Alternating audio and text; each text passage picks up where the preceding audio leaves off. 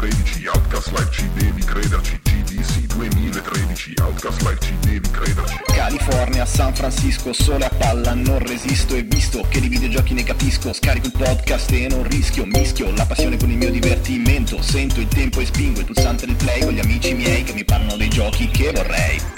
United States of America. California. Frisco Outcast Live bitches Riprende cassa sopra ogni quarto, Microsoft, Sony, Nintendo in ritardo, PlayStation, Xbox, Wii U, Steambox, console ovunque diriga lo sguardo, rapido spargo i guadagni di anni, melodico bardo, privo di affanni, carta di credito, carta di debito, digital delivery, carro, sperper, GDC 2013, Outcast Live ci devi crederci, GDC 2013, Outcast Live ci devi crederci, GDC 2013, Outcast Live ci devi crederci, GDC 2013, Outcast Live ci devi crederci.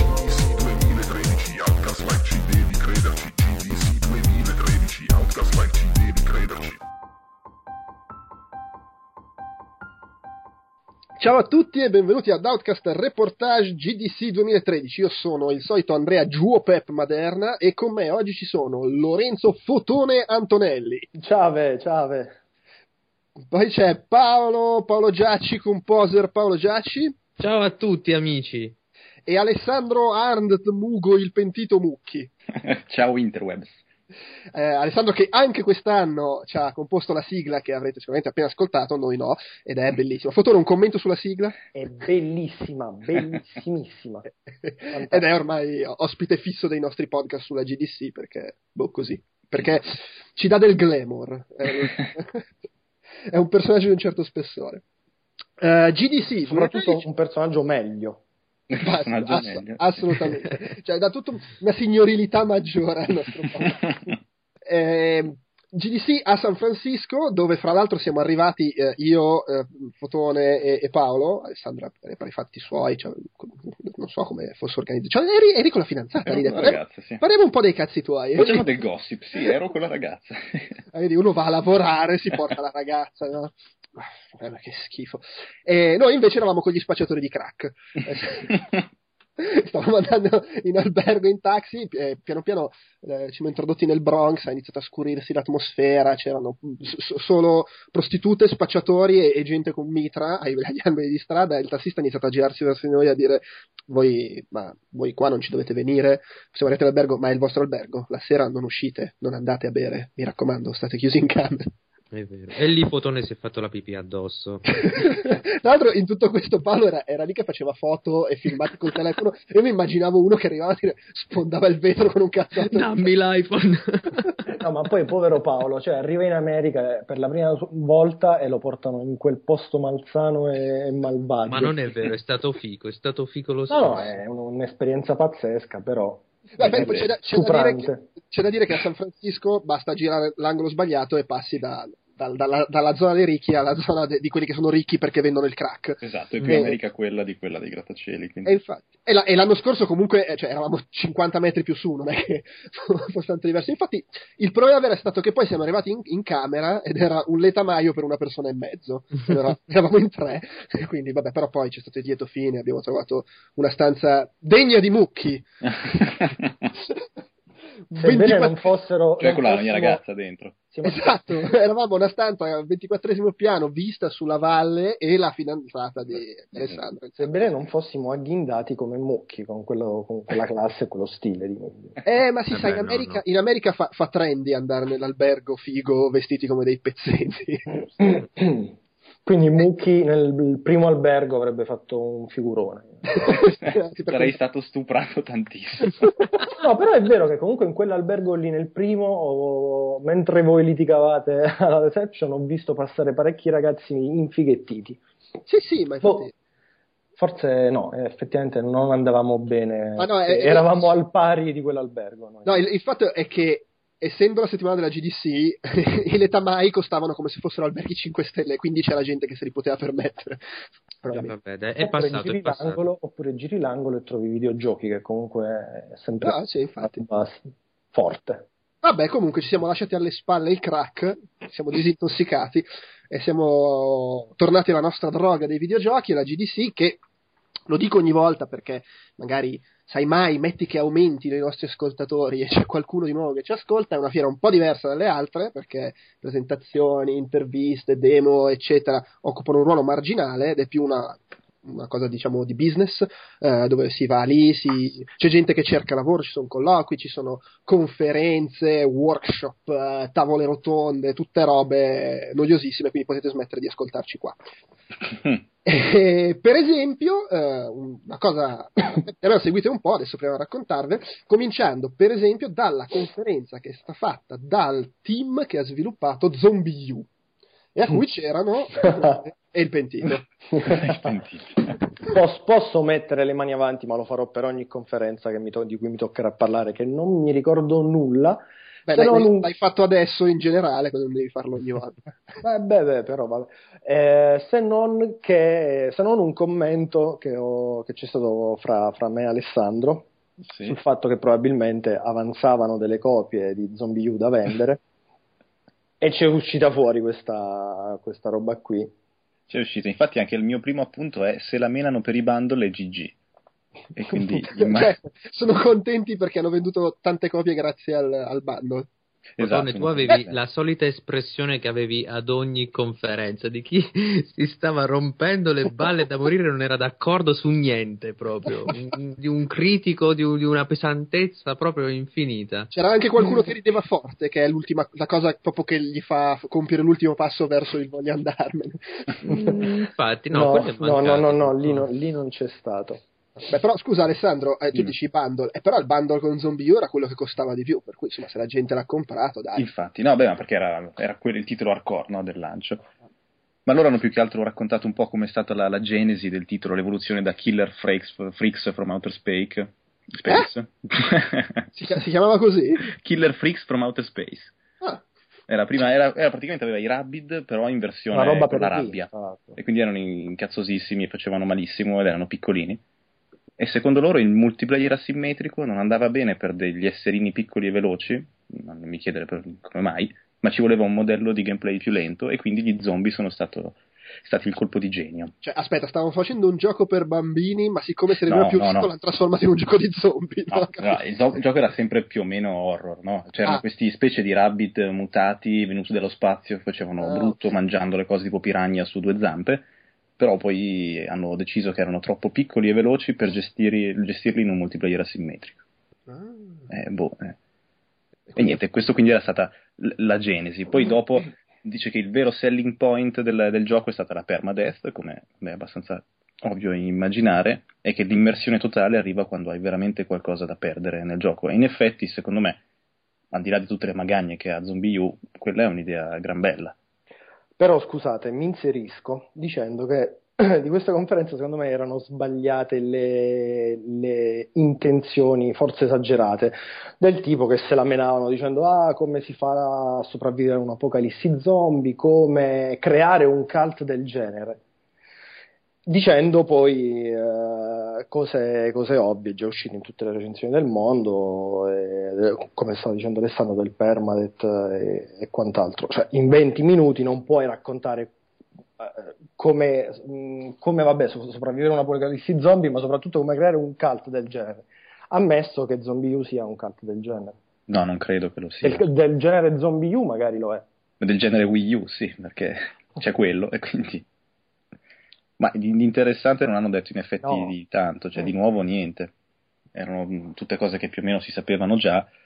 E anche sì, come dicevi tu, menandosela abbastanza, perché per esempio il fatto che il personaggio, il protagonista, muore ogni volta che muori davvero e ricominci con un altro. E hanno fatto un- un po' un giro per dire che alla fine la costante che rimane è il giocatore e quindi è ancora più figo così. Sì, perché ci si immedesima di più proprio nel- nella mancanza del- dell'avatar eh, fisso. E Ma- quindi ci, ci si relaziona meglio, ma boh, sì, poi ah, il kit di sopravvivenza definitivo, il gamepad, ah, guardate quanto è figo il gamepad che fa il gamepad. Cioè, Eh, sì, guardate il vabbè. lag quando trascini gli oggetti. Quindi- No, boh, la mia- la era un vabbè a ogni, ogni roba che dicevano, anche perché, ripeto, erano cose banali. Sì. Vabbè, ho, cap- ho capito, sta, sta iniziando il grande filo conduttore di tipo delle ultime 5 GDC, cioè che le conferenze Ubisoft non vadano bene, Ecco. siano pallose e autocelebrative. Esatto. Oh, e questo è il primo, eh, per quest'anno il primo indizio viene da Zombie U, che peraltro mi sembra meglio delle altre da come l'avete raccontata. Ma, ma alla fine è stato anche divertente perché era- i relatori erano spigliati, avevano un buon ritmo e quindi è stato anche divertente volendo. Però. Quindi sì, è meglio delle altre. Sì.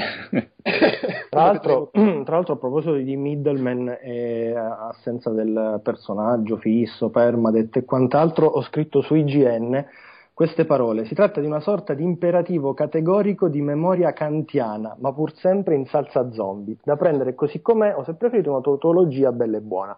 Paolo, Sì, ho, ho detto, ho scritto nella stessa frase Kant e zombie.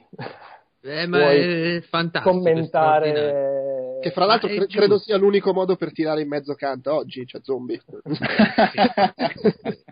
Ma è una logica conseguenza proprio in un, in un filo conduttore del discorso che hai fatto, Fotone, che, che- che mi avevi già accennato lì a San Francisco. Cioè, quando hai iniziato a leggermi quello che scrivevi, eh, Kant, eh, subito io immaginavo la parola zombie che arrivava, eh, e infatti è arrivata. Proprio è, è perfetto. Io penso che tu sia un giornalista straordinario. Nonché un uomo bellissimo. Comunque Un è, è bellissimo bello, ragazzo. è bello questo- eh, questa evidente situazione di Fotone che mentre parlano gli altri scorre gli appunti, dice ah ok posso dire questa cosa, E appena un altro finisce una frase, ah tra l'altro io... Vabbè, ma l'ho detto, non mi ricordo nulla. No, ma infatti va benissimo, hai comunque aggiunto. No, ma sarà, sarà proprio il mio modus operandi di stasera. Eh. Ottimo, va bene.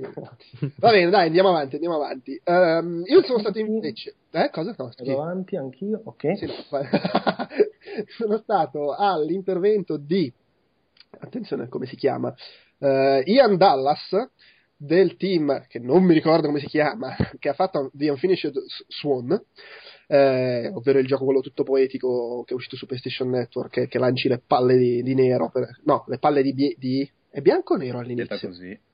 cioè la- la- è, tutto, Abbiamo. è tutto bianco e lo colori di nero o è tutto nero e lo colori di bianco non mi ricordo Ma chi se ne frega? Direi. esatto.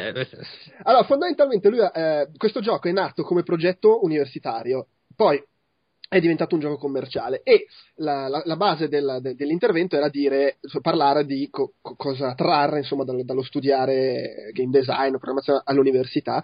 Ora, premessa, questo qua è un americano, quindi va dove ci sono i corsi per imparare a fare videogiochi, si presuppone fatti come si deve, non magari quelli un po' all'arrangiata che si trovano in Italia. Posso dire qualcosa? Eh, no, non la dicono. No, non dico. E la cosa bella è che lui che va all'università in America, dopo uno dice, vabbè, saranno fighi, dice, all'università non ho imparato un cazzo, ottimo. E, e ha detto che l'unica cosa che gli è servita all'università è stato il fatto che c'era un tizio, tale Mark Bolas, che già il nome è tutto un programma, che ogni settimana gli faceva sviluppare un prototipo, che vabbè, è ovvio, eh, fai pratica, ti servirà bene a qualcosa.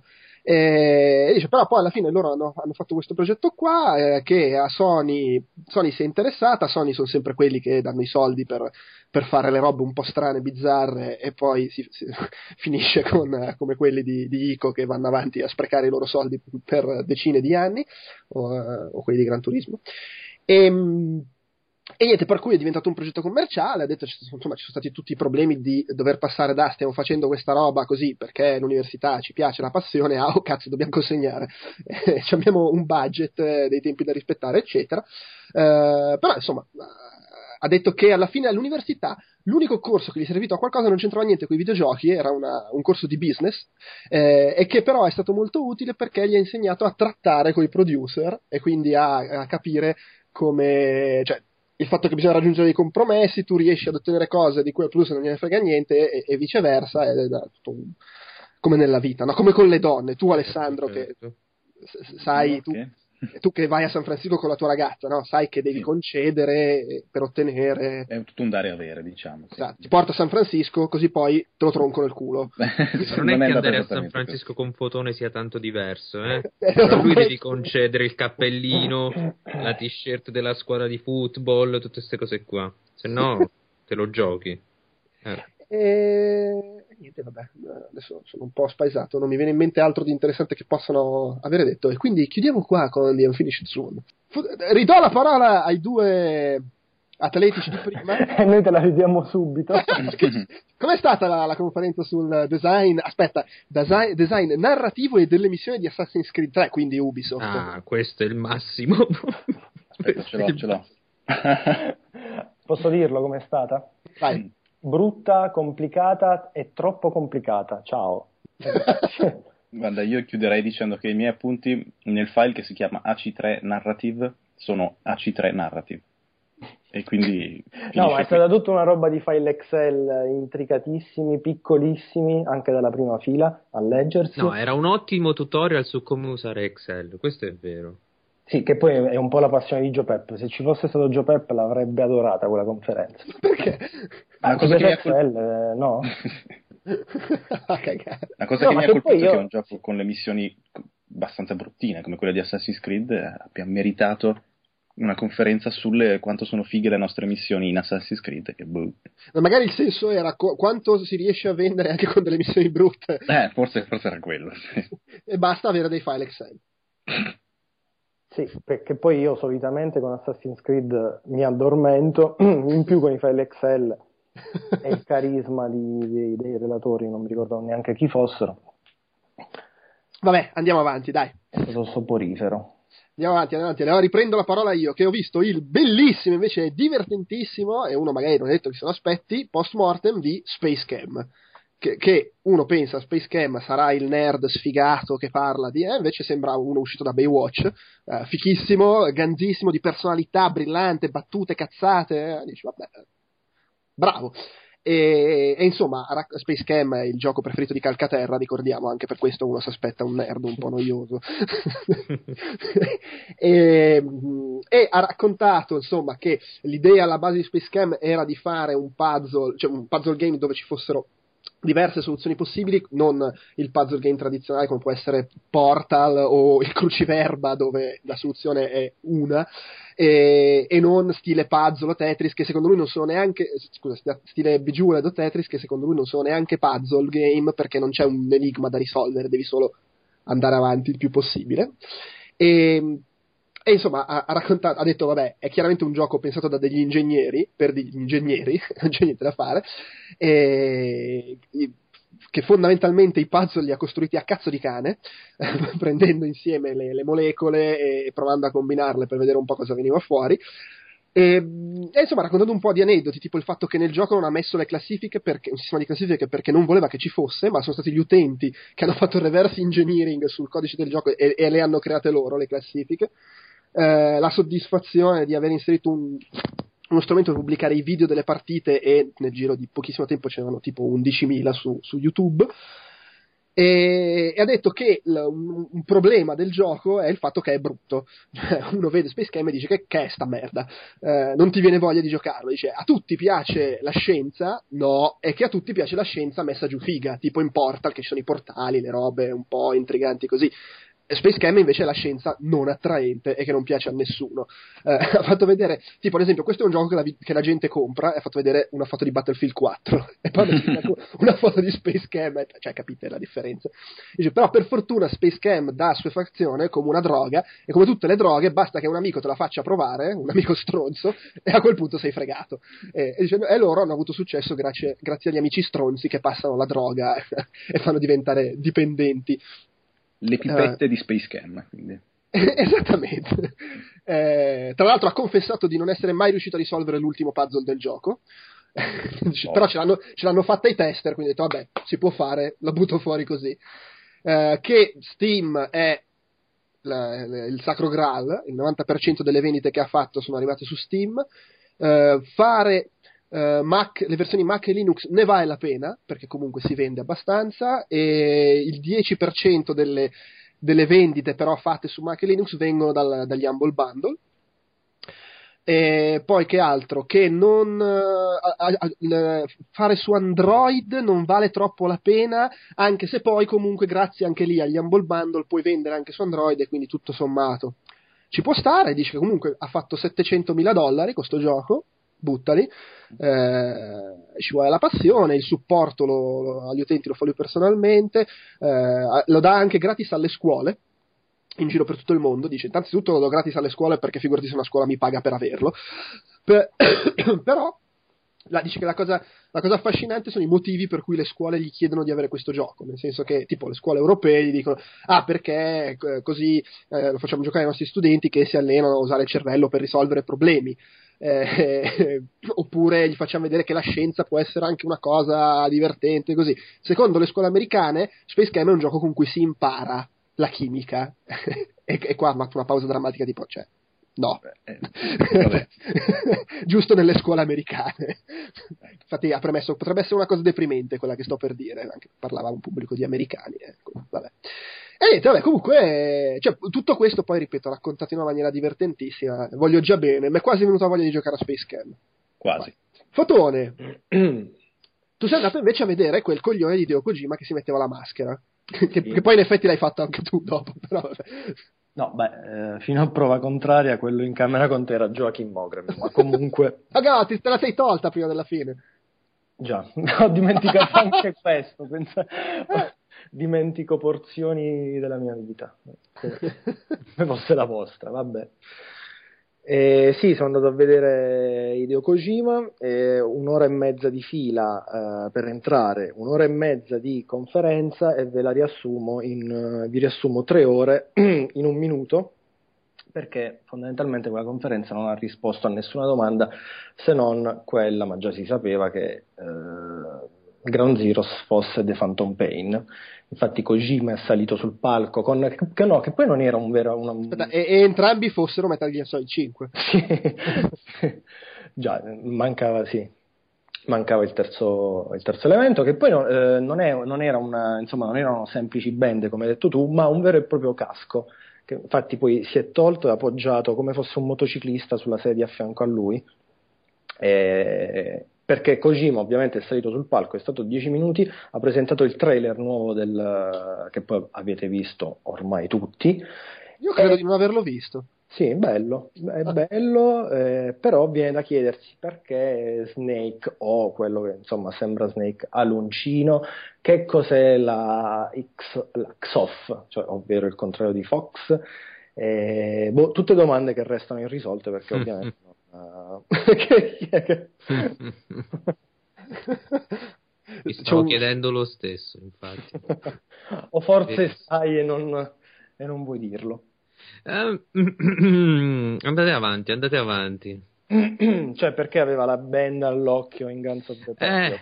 Eh, mm, vabbè. Vabbè, se, lo- se non, no- se non vuoi dirlo, ok. Ehm, Fatto sta che Kojima, insomma, è salito lì, ha fatto la manfrina con il casco, le band, Joachim Mogren, bla bla bla, e si è defilato e la conferenza si è appesa in una maniera tremenda perché sono saliti sul palco i, i tecnici di mm, Kojima Production, che sono, eh, non ce l'ho qua al volo i nomi, sì, Beh, chi se frega. Beh, l'ar- eh, no, beh, mh, c'è l'art director, che è l'art technical director, eh, insomma, hanno mostrato il motore grafico, il Fox Engine, ovviamente la conferenza si intitolava il, reali- il fotorealismo del Fox Engine, ed è effettivamente fotorealistico, Eh, nient'altro da dire se non che è veramente bello a vedersi, tra l'altro assurdo che eh, per dimostrare la qualità del, del motore grafico abbiano usato eh, una sala conferenze, cioè potevano prendere, che ne so, boh, penso a PlayStation che usò, correggetemi se sbaglio, le paperelle gialle nella vasca, boh, tutte insomma, immagini esagerate, no? Una sala conferenze vuota. E con Eh, perché il realismo? Poi scusa, eh, eravate in una sala conferenze, guarda, guarda, è uguale. Sì, ma boh, vabbè, ovviamente la, la sala eh, conferenze del, fa- fatta con il motore grafico era più realistica, era molto più sala conferenze della sala conferenze fotografata. E hanno spiegato che tutta l'illuminazione, tutta un'ora di eh, robe tecniche, ma detta alla maniera giapponese, cioè pure tautologie, per dire il nulla, cioè l'illuminazione basata su eh, ehm, eh, i principi, sul- sui parametri reali della fotografia, eh, il motore grafico è molto bello, è molto bello, la nostra, filosof- la nostra filosofia è quella di eh, avere successo co- sia commerciale che a livello di critica, ma va, e hanno concluso dicendo che eh, hanno, eh, insomma, stanno già aprendo eh, Kojima Production Los Angeles eh, infatti assumevano, eh, poi giù al, al, al, Pavilion Carrier, che piace tanto a Paolo, Carrier Pavilion. E, ehm, boh, per il resto boh, mi è sembrata un'ora e mezza un po', un po di, di, nulla se non il trailer e il, la figosità, eh, tra virgolette, di, vedere, di vedersi Kojima dal vivo. Però boh, mi ha lasciato un po' di, di, anzi, parecchio amaro in bocca. Che è un po' quello che potresti dire anche delle tue notti a letto con Paolo. Sì, sì. Eh. Ma quello perché mangiava le cicorie prima di andare a letto, grazie che ti rimane l'amaro in bocca. Sì, effettivamente. In effetti, comunque confermo, avevi spesso l'amaro in bocca durante quella settimana. Tipo, eh. quando, quando, quando, eravamo in fila da Starbucks mi alitavi in faccia e ti ho dato una cicca. Era l'amaro in bocca. Eh, ma era colpa della conferenza di Metal Gear Solid, quindi. Va bene. Um, Alessandro. Sì. Noi siamo andati a vedere un'altra bellissima conferenza Ubisoft quella su Far Cry 3. Ah, ma quella lì, a parte il fatto che sì, ha continuato il filo ormai consolidato da Zombie U e Assassin's Creed, cioè di parlare di quanto sono fighi a Ubisoft, in realtà ha dato anche qualche idea interessante nell'inizio. Che sì, sono d'accordo, qualcosa di interessante c'era. Tratteggiava questo, questo filo conduttore dai, dalle pitture rupestri del, degli albori dell'umanità ai videogiochi. E vabbè, stiamo parlando di pitture rupestri. e faceva tutto questo passaggio, pitture rupestri, il teatro greco, Shakespeare, il metodo Stanislaschi, e, e poi i film e per ultimo i videogiochi nei quali la, il gameplay e la, la narrazione si uniscono, cioè quindi la, l'interattività e la narrazione si uniscono in questo amore perfetto e lui era molto contento di ciò. Poi che Far Cry 3 sia un esempio di questo. Vedi, ma diceva che il giocatore è un attore nel videogioco? Che inter- interpreta? No. Sì, il giocatore è praticamente non è più soltanto soggetto passivo della narrazione, ma a metà. È quindi questo connubio dove narrazione e interattività si incontrano e da, dagli albori dell'umanità abbiamo sempre cercato di comunicare ai nostri consimili le nostre esperienze, magari facendogliele provare in prima persona e ora finalmente ci siamo. Mm. Vabbè, insomma, l'idea era molto così, molto... era tutto contento lui. Eh. Tale poi... Jeffrey Yohalem. Aveva questa cosa che faceva quasi solo esempi da Far Cry 3 spiegando quanto erano fighi. Diceva, ah, perché questa scena abbiamo fatto questa profonda critica della società moderna. E poi era. Sembrava, l, l, non so, uno che Beh, sì, era uno che leggeva, cioè non è che aveva delle, delle slide sì. e improvvisava su. No, no, lui si era fatto proprio questo testo lunghissimo. A un certo punto è andato avanti per dieci minuti con la stessa slide fissa e lui che leggeva tutto questo discorso, ma con una cadenza, ma di un lento, di un. Cioè, proprio, cioè, vedo qua, c'è proprio il punto in cui ho smesso di prendere appunti. L'ultima riga c'è scritto S S S A E. Molto bene, deve essere dove io ho scritto la simulazione puzza. Può essere. Tra l'altro, subito sopra c'era Far Cry 3 tutto colorato. non so bene cosa voglia dire. Cioè, non, non, boh, non lo so, è una, un, magma di, di, di, cose. A un certo punto, però, ha detto che Gordon Freeman non è vero che, che è un non sì. personaggio perché non parla, perché in realtà è caratterizzato. Che è vero che non è caratterizzato lui, nel senso che non parla, non fa cose, non lo vedi, ma è caratterizzato da come lo trattano gli altri e da quello che fa. Sì. E quindi da, tutti lo trattano bene, quindi una persona rispettata, prende il tram per andare al lavoro, eh, sa quello che fa, eccetera. Quindi la, la, la, caratterizzazione del personaggio tramite gli elementi esterni, che effettivamente ha senso come cosa. Eh, Bravo. Infatti, diciamo eh. che è stata la migliore forse delle conferenze Ubisoft che ho visto io. Perché almeno c'era questo, qualche spunto di questo tipo. Però. Sì, il problema è che dovevi coglierlo in mezzo a questo. Eh, vabbè. vabbè, non si, può, non si può avere tutto. Comunque io preferisco il protagonista di Bioshock Infinite che parla. Ah, beh. Okay. Booker DeWitt. E dice sì. cazzate continuamente, non so se qualcuno di voi l'ha giocato. Non mi spoilerate niente perché lo sto giocando. No, eh? no, non spoilerò Occhio. niente, però è uno che parla. Cioè, sì, sì, con... parla, parla. Parla vero, con gli altri, ma anche durante l'azione fa continuamente commentini sarcastici, eccetera, che secondo me è ottimo. Va bene, eh, Fotone, stai parlando più di tutti, Fotone, sei contento? È morto. Fotone, non c'è più. Scusate, ero senza microfono. ero senza appunti. sì, tra l'altro anche, infatti ho scoperto adesso che devo parlare di... Journey! Porca miseria! Ma c'hai anche già scritto un articolo. Sì, che, ma, eh, pensi che io ricordo la, ricordi No, però puoi leggere l'articolo, puoi fare come quello di Far Cry 3 che leggevo. allora, la conferenza di Journey, Journey, guarda come lo dico bene, Journey, è stata presenziata da Genova Chen, nato a Chieti tra l'altro se non sbaglio, eh, si intitolò ovviamente Designing Journey. Eh, è stata veramente bella come conferenza, eh, ovviamente conclusasi con standing ovation, eh, vuoi anche per una letterina inviata da una bambina tanto dolce che, di cui poi magari vi dirò. Comunque, vabbè, riscorro rapidamente gli appunti. Eh, insomma, Genova Chen ha spiegato che lui già nel 2006 era letteralmente rapito da, da, da World of Warcraft e soprattutto dalla sua componente social che lo faceva sentire meno solo. Ehm, poi ha anche aggiunto che eh, effettivamente giochi come Farmville e tutti quelli che vengono considerati i cosiddetti giochi social eh, poi in realtà non sono veramente social ma eh, sono soltanto freddi numeri e scambio di risorse effettivamente eh, approvo mentre The Sims fu il primo gioco che gli gli diede... App- approvi che lo siano? Gio- giochi... Cioè, quoto, ti, fa, ti fa piacere che siano fatti così quei giochi? No, no, no, no dicevo, intendevo quoto. Nella foga ho anche approvato. Eh, mentre The Sims è stato il primo gioco che gli ha restituito ve- vere sensazioni sociali, cioè emozioni di condivisione e cooperazione, cioè di reale connessione tra persone, come ovviamente accade in Journey, ma si può spoilerare o, o, o no? Ah sì, dai. Vabbè, come accade in Journey che ti mette in contatto con questa persona sconosciuta nel deserto, eh, si può cooperare senza sapere, senza conoscerne l'identità. Eh... Vabbè, il multiplayer non è che è uno spoiler. Beh, effettivamente.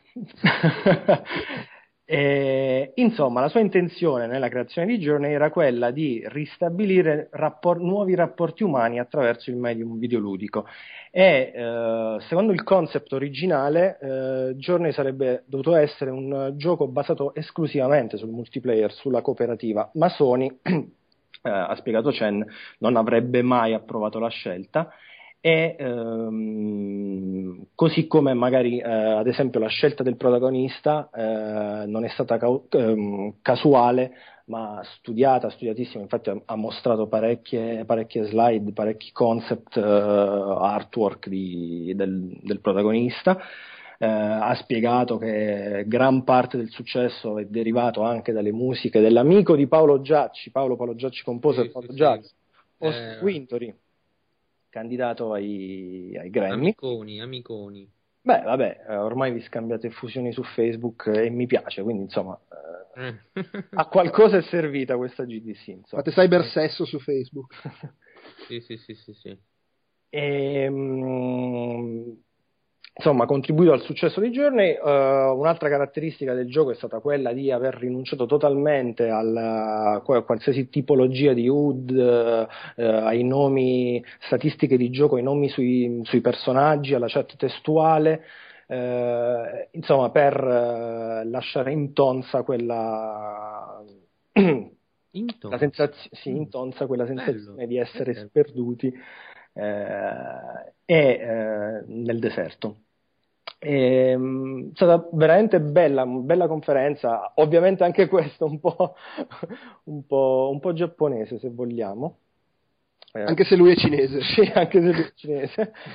e si è conclusa, dicevo all'inizio, con la letterina, una letterina dolcissima di una ragazzina che ha scritto a Genova, a, non so se a Genova Chen in privato o a tutto il team That, That Game Company, eh, spiegando che aveva perso il papà qualche anno prima e Giorni l'ha aiutata a insomma, superare il lutto e eh, non pensare e soprattutto oppure pensare e cercare punti di, di, di, di, contatto con altre persone. Insomma, non siamo soli in questo mondo.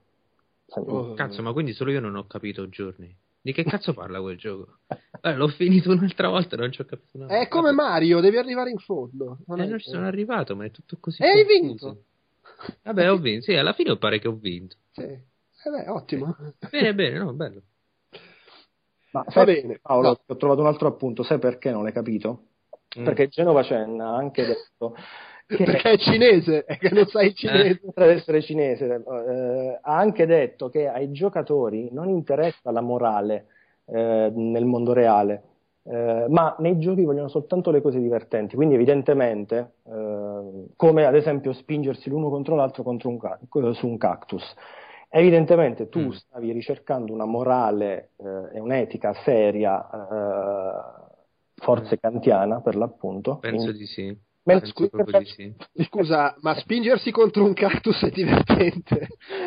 nel gioco Beh, ma ti risate, sì, perché Ah, ma fa, fa male il cactus. E io ne so qualcosa, tra l'altro. fare perché, perché Death Game Company ha eliminato la radice ogni possibilità di distrazione, quindi ti devi concentrare sulla morale Ah, e sul- sul- sull'esistenza di, di- di cactus. tra, tra persone, tra, tra- tra anime. Ok. Gioco di anime, Ah, Gioco di anime. è cinese non è- e non giapponese. Eh sì, Beh, sì, i cinesi sono più, hanno più anima. Vabbè, No, pensavo agli anime giapponesi. gli ani- Ah, oddio. il gioco di manga. Allora, andiamo avanti, dai, andiamo avanti. Io sono stato alla conferenza su Dishonored con Raffaele Colantonio e Harvey Smith che hanno parlato del design del gioco, che è, il primo, è la prima volta che hanno codiretto un gioco assieme.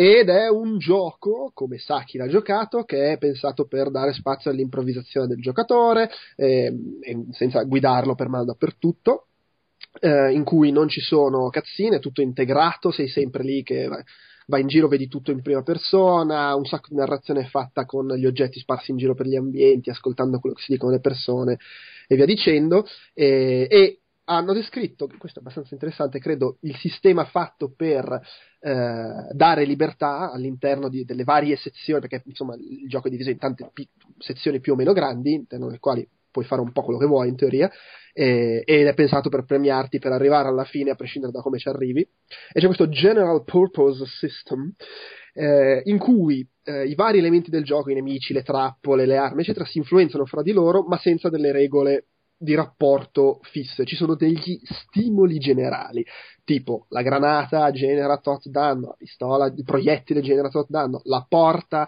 eh, resiste a tot danno, eccetera. Di conseguenza, tu per buttare giù una porta non devi fare una, una di, non so, due o tre possibili azioni specifiche, ma basta che in qualsiasi modo provochi la quantità di danno necessaria.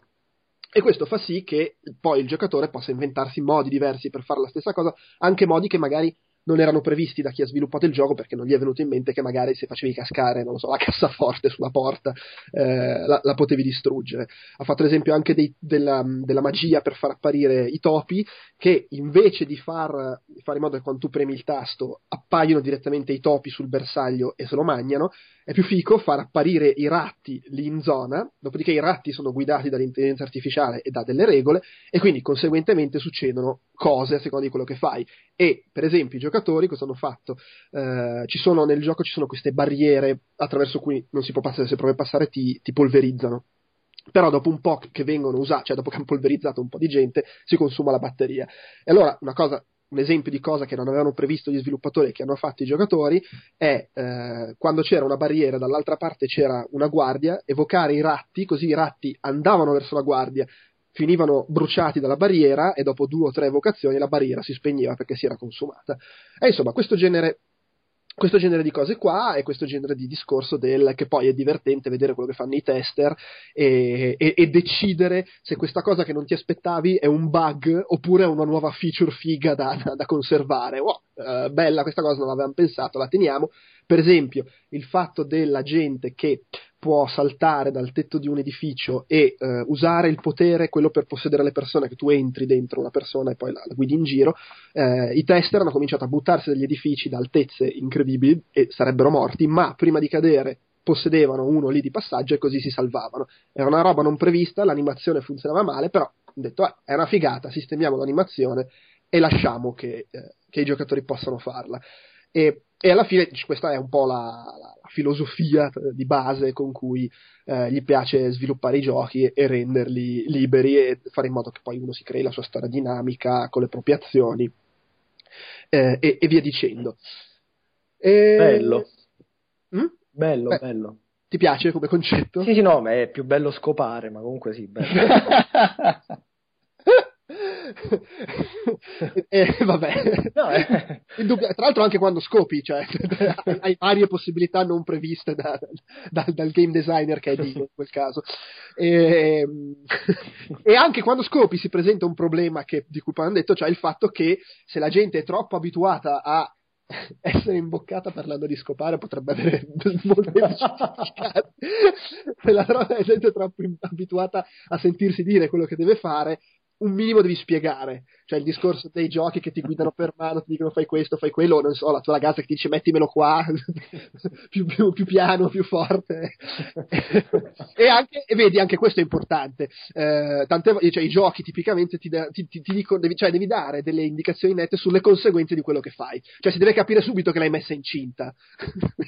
Sarebbe pallosissimo scopare con eh, tutto un HUD che ti spiega la pressione sanguigna del momento in tempo reale, Eh, e però la, sarebbe- la- la forza esercitata. E però in certi casi potrebbe essere utile che premi un tasto e ti dice vai di là.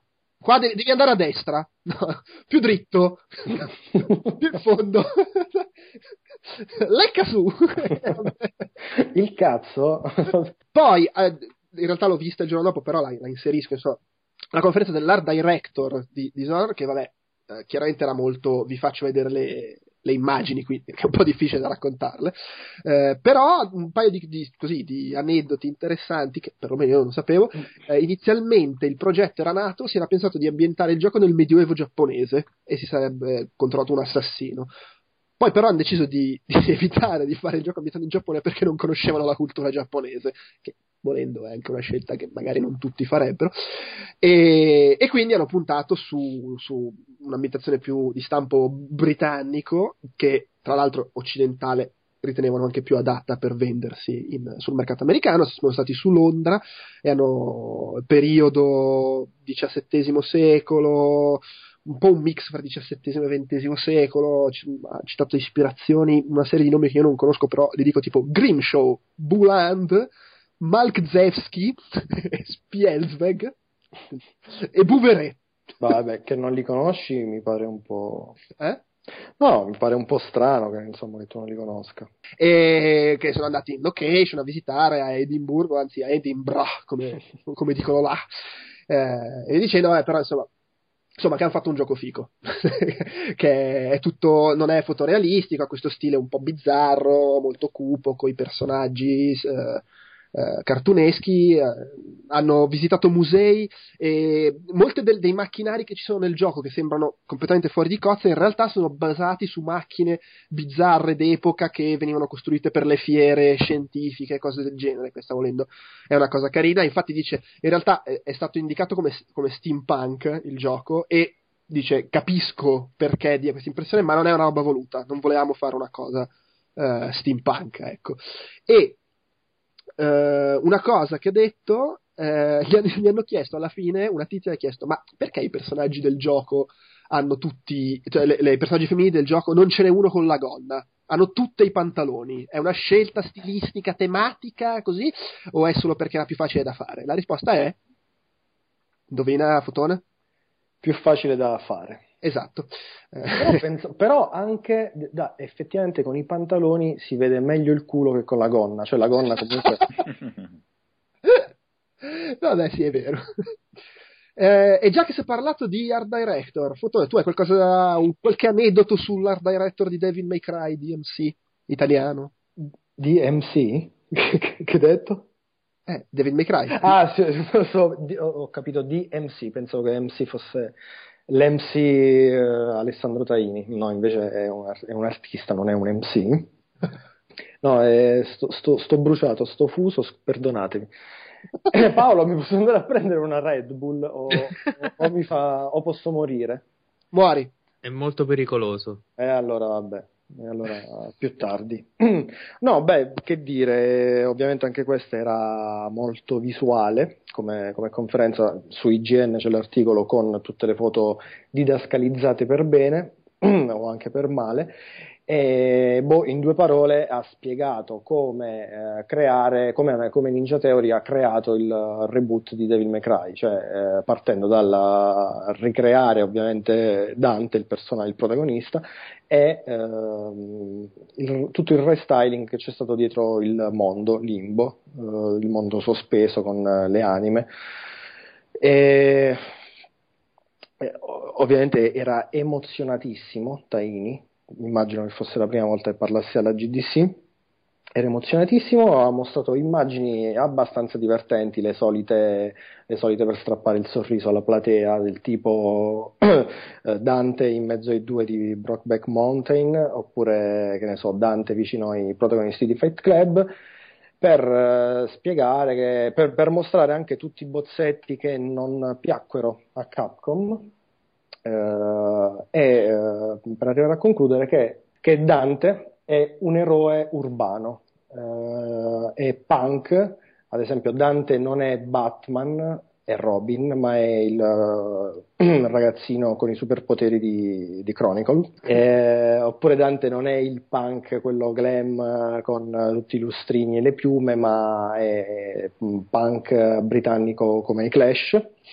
Quindi è una persona semplice, incazzata, che, che sta in quel mondo sospeso. Tra l'altro, non ve le posso riportare le Ah, tra, eh, un'altra, un'altra, roba su Dante è che una, un'ispirazione, è, oltre ai manga giapponesi, il, i fumetti francesi, eh, è arrivata a Taini tramite Caravaggio per tutte le presenze angeliche e demoniache. Cioè, proprio Caravaggio gli ha mandato un'email. Sì, sì, sì, sì, sì, sì. Eh, Frank Caravaggio, un artista americano, no, no, scherzo, il Caravaggio quello, quello già morto. e, e, poi vabbè, sul, sul, sul mondo eh, ha mostrato tutti gli ambienti precedenti di, dei vecchi Devil May Cry che erano uh, spogli e ha spiegato che Capcom uh, disse a, a Ninja Theory di creare questo mondo un po' più popoloso eh, è eh, gotico, quindi ha lasciato completamente carta bianca a Taini in quanto eh, europeo per creare eh, ambientazioni e architetture gotiche, ha fatto, ha, fatto, foto ai um, palazzi di Barcellona, di Londra, di Genova. Ecco, questa è una bella curiosità. Devil May Cry è ispirato a, prende ispirazione da Genova, almeno nelle, ar- sì, nelle, nelle architetture. Eh, e hanno escogitato questo, questo, sistema di inserire eh, gente come sotto forma di anime eh, impalpabili che stanno lì e comunque danno la sensazione di un mondo popolato eppure sospeso, sospeso nel tempo. E poi ho usato tutto il color script fighissimo a, a vedersi, ma eh, di tutti i livelli di Devil May Cry uno dopo l'altro che formavano una un arcobaleno del tecnoludico, scriverei, eh, però ovviamente non potete vedere l'immagine, andate a vedere su IGN Italia. Bravi. Va bene, eh, io sono stato alla, cosa, alla mh, mm, conferenza PlayStation 4 spiegata per gli sviluppatori, che però sinceramente mi sembra un po' inutile stare qui a riassumere perché tanto è una serie di caratteristiche elencate che vabbè immagino avranno visto tutti. Comunque eh, insomma a parte il ripetuto eh, PlayStation 4 vuole essere semplice da, da, utilizzare per gli sviluppatori perché ci si è rotti il cazzo che sono tre console che ci dicono che è troppo stronza eh, PlayStation eh, che trollava il tipo che ha fatto la presentazione nel senso che continuava a far vedere foto di hardware vecchio tipo la VD1 la RAM del, del 96 dicendo questa non è dentro PlayStation 3 non fate foto non è vero non è uno scoop eh, ha insistito, la RAM 8 giga velocissimi, una favola, è tutto bellissimo. Ecco, Fotone, come, come, come, lo prendi questo fatto che il DualShock 4 abbandona i tasti analogici e tornano ad essere digitali? A, a, me dispiace proprio tanto, tanto, tanto, perché i tasti, di, i tasti analogici li, li, li, li usavo per i, racing, per i racing game, vabbè, ma tanto ho smesso di giocare racing game con il joypad, quindi anzi, ritratto, bah, mi lascia indifferente. Beh, ma infatti, cioè, lui ha detto che non li usava praticamente nessuno, Gran Turismo eh, e, sì, e sì, quasi nessun certo. altro. Sì, sì, ma eh. effettivamente ritratto, bah, mi lascia indifferente, non li userò mai quei tasti lì analogici. Vabbè, mi poi, da, da, come l'ha descritta comunque c'è un... cioè, alla luce del fatto che non li usava quasi nessuno, diventa, cioè, e comunque c'è un guadagno in termini di reattività, per cui insomma, ci, ci può stare. Però a te, a, a te, Alessandro dispiace? A me dispiace perché ricordo con eh, tanta nostalgia lo Splack 3000 di Mario Sunshine con il bel analogico dorsale che serviva a dosare il getto dell'acqua e quello non ci sarà più. Neanche su Wii U, perché neanche lui ce l'ha. Quindi in generale il tasto dorsale analogico mi Beh, ma piace. scusa, lo, lo fai col grilletto quello? Eh sì, ma non è digitale anche. No, aspetta, forse non hai capito. Eh, scusa, i grilletti ci sono ancora? Ah, stavamo parlando di ticket basta. Niente, loro sono cazzate. no, perché su PlayStation 2 e PlayStation 3 tutti i tasti er- no, avevano diversi livelli di pressione e tu, tu- tu- hai appena dimostrato il fatto che non li usava nessuno. Esatto, esatto. Ma anzi, io ritratto addirittura ulteriormente la mia posizione e dico che vorrei paradossalmente i grilletti digitali e i tasti dorsali analogici. Eh, poi ognuno gioca a modo suo, ognuno è fatto a modo suo e c'ha la sensibilità sua. E... Però e- hanno fatti, han fatto i grilletti ricurvi nella direzione giusta, eh? Cioè verso... Ha fatto i grilletti Ok. invece che quelle robe scivolose de- della PlayStation 3. Poi vabbè, si chiama PlayStation 4i, la, la, la nuova Però non c'è il rischio che il, il design dei nuovi grilletti, magari lanciato il joypad contro qualcuno, accechi eh, se colpisce l'occhio. Vabbè, può essere, può essere assolutamente. Vabbè, eh, sono rischi che vale la pena correre per avere dei grilletti. Eh, vabbè, poi c'è il touchpad, che è un touchpad a, do- a doppio tocco, com'è che si dice? Come su, su- sugli smartphone, insomma. Poi così puoi fare tutte le mosse de- degli Il smartphone. multitouch. Multitouch. Sì, però solo due tocchi, eh, non di più. Allora, non così multitouch. Double touch. E c'ha- c'è il jack per collegare un headset che sarà in tutte le confezioni l'headset e che altro. Eh, non ci sono più select start ma ci sono options eh, che riassume select start assieme e poi c'è il tasto share per condividere che poi c'è la cosa della condivisione usano Gaikai per condividere per farti usare PlayStation Vita eh, eccetera. Si potranno usare i giochi PlayStation eh, 4 su PlayStation Vita grazie alla tecnologia Gaikai e i tasti che mancano li usi sul touch di PlayStation che cazzo di casino ma, ma voi giocherete i giochi di PlayStation 4 su PlayStation Vita? Solo su PlayStation.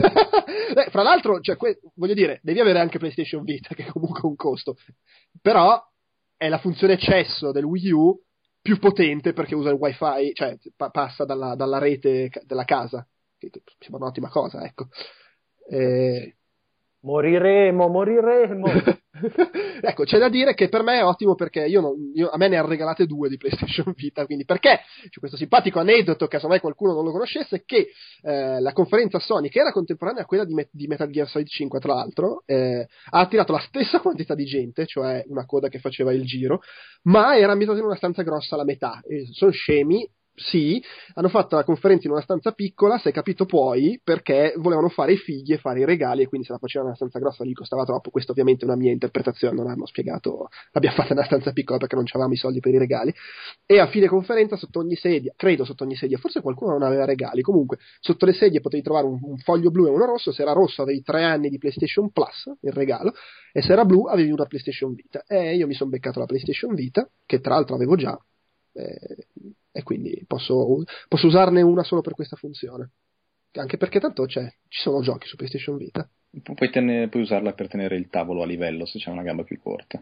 Anche se è un po' alta in realtà. eh. Ecco, deve essere molto più corta. Infatti. Va bene, visto che hai preso la parola, Alessandro, parlaci di Dragon's Dogma. Ah, bello Dragon's Dogma, praticamente una conferenza, qui mi- sono preparatissimo, ho aperto il coso degli appunti, tenuta da Hideaki Itsuno e ci racconta che nel 2008, quando partiva il progetto, Capcom gli ha detto devi fare un titolo che ci fa guadagnare un pacco di soldi. Questo è il senso. per dare un po' di responsabilità. Esatto, e lui quindi ha cercato di fare un po' di cose, ha pensato a fare un, un picchiaduro che tra l'altro dice che è l'idea che lo stuzzica ancora di più, poi un, un action alla D- DMC perché ha lavorato appunto su Devil May Cry e poi alla fine è venuto fuori questo Dragon's Dogma e ha detto che all'inizio ha avuto parecchie difficoltà a far capire ai suoi colleghi il concetto dei pawn, dei, dei pedoni che sono appunto i nostri compagni del party che possiamo mettere in sharing con gli altri giocatori in tutto il mondo grazie agli interwebs. Ehm, dice che si ha preso ispirazione dal sistema delle- dei forum fondamentalmente, nel senso che c'è un'interattività ma dilazionata nel tempo. Tu scrivi il tuo post e dopo gli altri lo vedono, commentano e poi tu puoi proseguire il discorso, nel senso che non c'è quindi questo un multiplayer contemporaneo, ma tu lasci il seme del tuo eh, gameplay dentro al gioco di qualcun altro e No, viceversa. Tu, tu lasci il seme. Non esatto. Boh, insomma, a, a, me continua a piacere di più il multiplayer eh, contemporaneo che non è questa cosa, anche se chiaramente l'idea è interessante. Ehm, lui dice che all'inizio avevano qualche difficoltà a capire un po' quale sarebbe stato il mercato perché in Giappone non c'era esattamente questo, questa tipologia di gioco e gli RPG occidentali eh, con enfasi sul, sull'action arriveranno dopo, quindi a, a produzione già inoltrata. E, è stata un po' una scommessa secondo lui. Eh, fa, ci ha fatto vedere come hanno creato l'editor dei, dei personaggi, quindi gli permetteva di cambiare le posizioni degli arti, le dimensioni del busto, il, la camminata a seconda che il personaggio fosse maschio o femmina, ed era tutto molto brutto come la tradizione grafica giapponese. E, ma basta, tutto qua, insomma, ha raccontato un po' le cose del suo gioco, era abbastanza contento, ha detto che un'espansione arriverà presto e che ci sono un sacco di, di fans e che ha venduto più di un milione di copie nel mondo. Beh. Ha fatto un pacco di soldi alla fine. Beh, come, più di un milione di... è pieno di gente che si lamenta perché ha venduto solo 4-5 milioni di copie, per loro uno è una figata. E lui dice ha venduto più di un milione e siamo troppo contentissimi. Ah, oh, eh, vedi, si vede che non ci hanno speso, sono bravi, sono andati al risparmio. Ecco. Un milione. Beh, tanto. Ah, no, tu immaginati un milione di copie lì in camera tua. Di copie di fotone, tra l'altro. Soffocherei. fotone, non soffocare, parlaci di Tearaway. Tearaway, che ha i colori, secondo a mio giudizio, un po' troppo smortarelli, ma poi ne possiamo parlare dopo. Ve lo sintetizzo così, vabbè, è sempre stata una di quelle conferenze durate 25 minuti, che sanno, le conferenze di 25 minuti mi sono piaciute perché non ti danno comunque modo di addormentarti o di annoiarti troppo, che dici vabbè, fra 5 minuti è già finita, quindi... eh, eh, ha parlato Rex Kroll, che è il lead designer di, di Tearaway, e ha detto due o tre cose simpatiche che magari vale la pena segnalare. Eh, la prima, tra l'altro, si ricollega al, alla questione del joypad dei, dei grilletti e dei tasti analogici e digitali. Uh, perché ha, detto, ha dichiarato uh, che non gli piacciono troppo le cose digitali o perlomeno le cose che reagiscono in maniera troppo digitale, come eh, evidentemente i tasti saranno i tasti del, del DualShock 4. E eh, invece, eh, qui richiamo Paolo, Paolo Giacci, composer Paolo Giacci, sì eh, ha aggiunto che gli piace vedere qualcuno che affonda le mani, eh, ne- letteralmente proprio nel gioco. Cioè è un po' la memoria sartreana di affondare le mani nella vita, nel fango, nella terra, sporcarsele.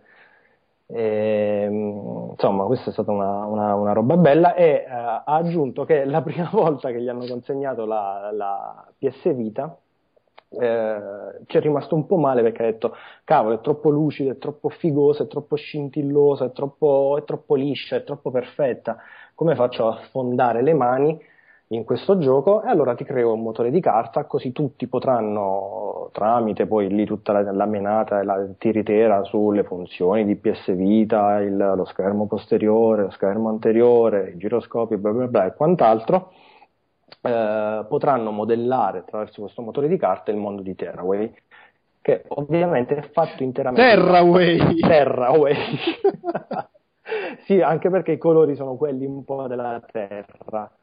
Ehm, ehm, ah, tra l'altro una domanda che si è fatto è stata anche nel, nello sviluppo di Terraway, è stata, è stata che ruolo hanno le mie dita, i miei pollici, cioè i boss del, del, gioco sanno che stanno per essere distrutti dalle mie dita, cioè le mie dita che ruolo hanno nel, nel gaming moderno?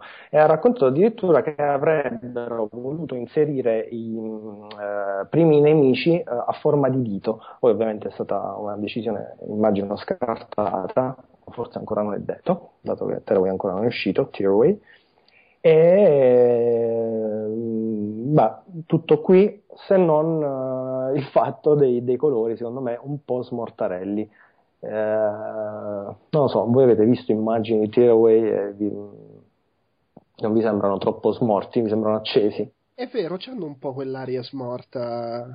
Poi adesso sto giocando a Bioshock Infinite e qualsiasi altro gioco mi sembra smorto. cioè, cioè, tu Bioshock lo inizi e dici, ma, ma è tutto buio come nell'altro Bioshock. Poi arrivi in, lì nel cielo in cima, che cazzo aiuto! Eh, che, che colori! Oddio! Era da, era da Mirror's Edge che non vedevo tutti. Cioè, anzi, qua c'è perché in Mirror's Edge c'erano i colori, però erano pochi. Qua ci sono i colori e sono anche tanti. Eh, beh, bizzarra sta cosa. Ah, ecco, no, un'altra cosa su, su, su Terraway è magari una sciocchezza. È il, l'introduzione di achievement uh, stampabili, cioè proprio con la, con la stampa. eh, sì, vincere, vincerete tipo del, degli aeroplanini, delle renne o altre cose che poi ve le stampate, la, le, le, le, piegate tipo, boh, immagino origami e, e, niente, ve le mettete sulla mensola perché se ci giocate siete come me. Come te proprio? Sì, sì, scemi. Va bene, uh, ok, bello Terraway. Io sono stato invece alla, alla presentazione di presentazione, insomma, la conferenza de, di, dell'art director e lo sceneggiatore e design director di, di Bungie, di Destiny, però in realtà è un po' difficile dire quello che hanno detto perché più che altro hanno fatto vedere anche qua un'altra di quelle slide a valanga per far vedere il lato artistico del gioco, tra l'altro le ho pubblicate tutte nella, nell'articolo su IGN, quindi se volete andare a curiosare eh, andate eh, che di, boh, hanno detto che all'inizio doveva essere più sul fantasy, poi hanno deciso di spostarsi sul fantasy fantascientifico, che è stato figo non lavorare più su Halo perché eh, eh, insomma, potevano fare qualcosa di nuovo e di diverso. Eh, hanno detto che è bello eh, suggerire, fare intuire le cose ma non svelarle, lasciare che il pubblico si ponga delle domande, insomma un po' come quello di Damon Lindelof, quello che ha sceneggiato Lost e Prometheus e a, tu, a, cui tutti vogliono bene esattamente per questo motivo. E... Boh, cioè, ma a voi interessa Destiny? anche, un pochino anche sì, però non mi sembra niente di incredibilmente nuovo come cercano di vendercelo. Ma dai, c'è questo il multiplayer, c'è il, c'è il multiplayer. Ci sono Perché adesso la, la, la, nuova frontiera è questa cosa di dire facciamo il gioco single player ma multiplayer. E che, che è il multiplayer. che poi cioè, c'è questa roba che io la prima volta che vidi Halo, ed era il 2000 se non sbaglio, ancora per Next Game e, e, Z ed era una presentazione a Milano e c'erano quelli di Bungie e ancora lo stavano facendo per, eh, per PC e Mac perché loro erano gente che sviluppava su, giochi su Mac e, e, poi tipo sei mesi dopo sono stati comprati da Microsoft eh, e doveva essere questa cosa qua cioè uno, era in terza persona in realtà se non sbaglio e, e, una roba in cui c'era il mondo persistente su sto anellone e multiplayer a valanga eccetera. Poi Microsoft li ha comprati eh, ed è diventato invece que- quest'altra cosa che poi è stato Halo. Quindi evidentemente ce l'avevano, ce l'avevano la rogna da, da, dieci anni che volevano fare il gioco col, col, un po' MMO e adesso lo stanno facendo. E... Sì, boh, ha detto che ci sarà l'editor, potrei fare... Ecco, una cosa carina, de- le razze che ci sono nel gioco ci sono gli umani eh, che sono ispirati come design agli atleti, cioè gli sportivi del mondo reale, per cui sono affidabili, ganzi, cazzuti. Eh. Poi sono gli Awoken, che sono bellissimi e misteriosi, e come fonte di ispirazione ho fatto vedere una foto di Robert Pattinson di Twilight. Vabbè. E poi ci sono gli exo che sono i robot, e c'era una quarta razza che erano gli uomini tigre che hanno abbandonato perché faceva cagare, cioè, non riusciva a trovare un modo di renderla guardabile. C'è una foto di un tizio con la testa da tigre, con la giacca e la, e la cravatta, che effettivamente è un po' ridicolo. e, e, niente, vabbè, sì, eh, ci sono le classi, c'è l'Eito, sì, sembra un MMO, ma tranquilli, no, è un gioco d'azione. Hanno fatto vedere la, la creazione dei personaggi su un filmato, però sono tutte cose che penso la gente abbia visto e comunque non è che possa raccontare un trailer eh, a voce qua nel, nel podcast. Quindi passo di nuovo la parola a Fotone, mm. che è il nostro maggiore speaker per questo episodio, mm. eh, contro ogni pronostico e contro anche il suo passato. Fotone, contro anche la sua volontà. Raccontaci la storia di Papo e io. No, non ve la posso raccontare Come? per svariati motivi, però vi racconterò magari altri aneddoti sfiziosi. non ve la posso raccontare perché Uh, non ho scritto l'articolo, non ho gli appunti, ho soltanto un botto di foto che non ho qui sotto mano, eh, ma poi in realtà non è stata nulla di che, anche questa conferenza di 20 minuti in cui uh, Vander Caballero, il produttore, anzi Caballero, il produttore di, eh, di, di Papoyo, ha, insomma, spiegato quali sono i punti forti del, del, del, del gioco, del gameplay, eh, come, come ha ottenuto, e come ha ottenuto tra virgolette, successo. Eh, quindi nulla di che in realtà. Il non ve la posso raccontare, non ho preso gli appunti perché eh, è stato l'unico ad aver usato l'iPad in maniera interattiva eh, nelle slide, eh, cioè praticamente disegnava al, al volo le slide eh, con la penna, eh, quella mm, non, non Wacom, boh, vabbè, cioè una roba che ho anch'io che è penosa, infatti il risultato era illeggibile simpatica perché comunque c'erano già sulle slide dei disegni preconfezionati a cui poi aggiungeva di volta in volta delle scritte, eh, disegni molto infantili per rispettare lo, lo, lo stile caratteristico di Papoyo. E, e soprattutto non ve la posso raccontare perché per 25 minuti io mi sono sentito una merda eh, perché ero in prima fila, eh, Caballero mi guardava negli occhi mentre raccontava eh, della storia struggente che c'è dietro la storia di Papoyo, ovvero quella del padre che era una persona violenta e che si eh, ubriacava e mh, mm, lo, lo, picchiava eh, quando era soltanto un bambino. E io gli ho messo 6 e pensavo io gli ho messo 6 e io gli ho messo 6 e io gli ho dato soltanto 6 dicendo che eh, alla fine è una è, è un po' d'arte con è arte con un po' di gioco qui e là, cioè il solito gioco con enigmi boh, un po' troppo secondo me. Fra l'altro, scusa, vorrei aggiungere, probabilmente aveva visto che eri di IGN e IGN americano gli ha messo 4. Praticamente hai messo 6 alla sofferenza di un povero bambino. Sì, cioè io. Che, che, guarda, forse è meglio 4 perché almeno 4 cioè, c'è, del, c'è 6 è proprio la mediocrità. Sì, sì, ma i bambini mediocri, un bambino mediocre. No, però, però vorrei scindere eh, il giudizio eh, dato a, a Papoio dalla violenza. No, no, no, lui ti stava dicendo, voi di GN siete come mio padre, mi avete fatto. Smettetela di, di picchiarmi. Di... Quindi tra un po' uscirà un sequel del gioco. e alla fine ti ha offerto una bottiglia di IGN. e tra l'altro tu sei alcolista come mio padre, to, bevi. No, tra l'altro dovrebbe uscire, ho visto la notizia di qualche giorno fa, Silent Enemy, dal creatore di Popo Io, sto aprendo sì. la notizia per la prima volta adesso. Silent Enemy, che come minimo sarà la madre a questo punto. La sorella che è cresciuta e è diventata stronza. Vabbè, quindi niente, insomma, questa è la, è la storia di Papoio, cioè, ovvero non ve l'ho raccontata. Ah, tra l'altro il tutto si è chiuso dopo, aver, dopo 25 minuti in cui pensavo sono una merda, sono una merda, guarda questo, questo qui che sta aprendo il suo cuore e io penso soltanto alle dinamiche, alle meccaniche ludiche eh, e non vado a guardare l'arte che c'è dietro.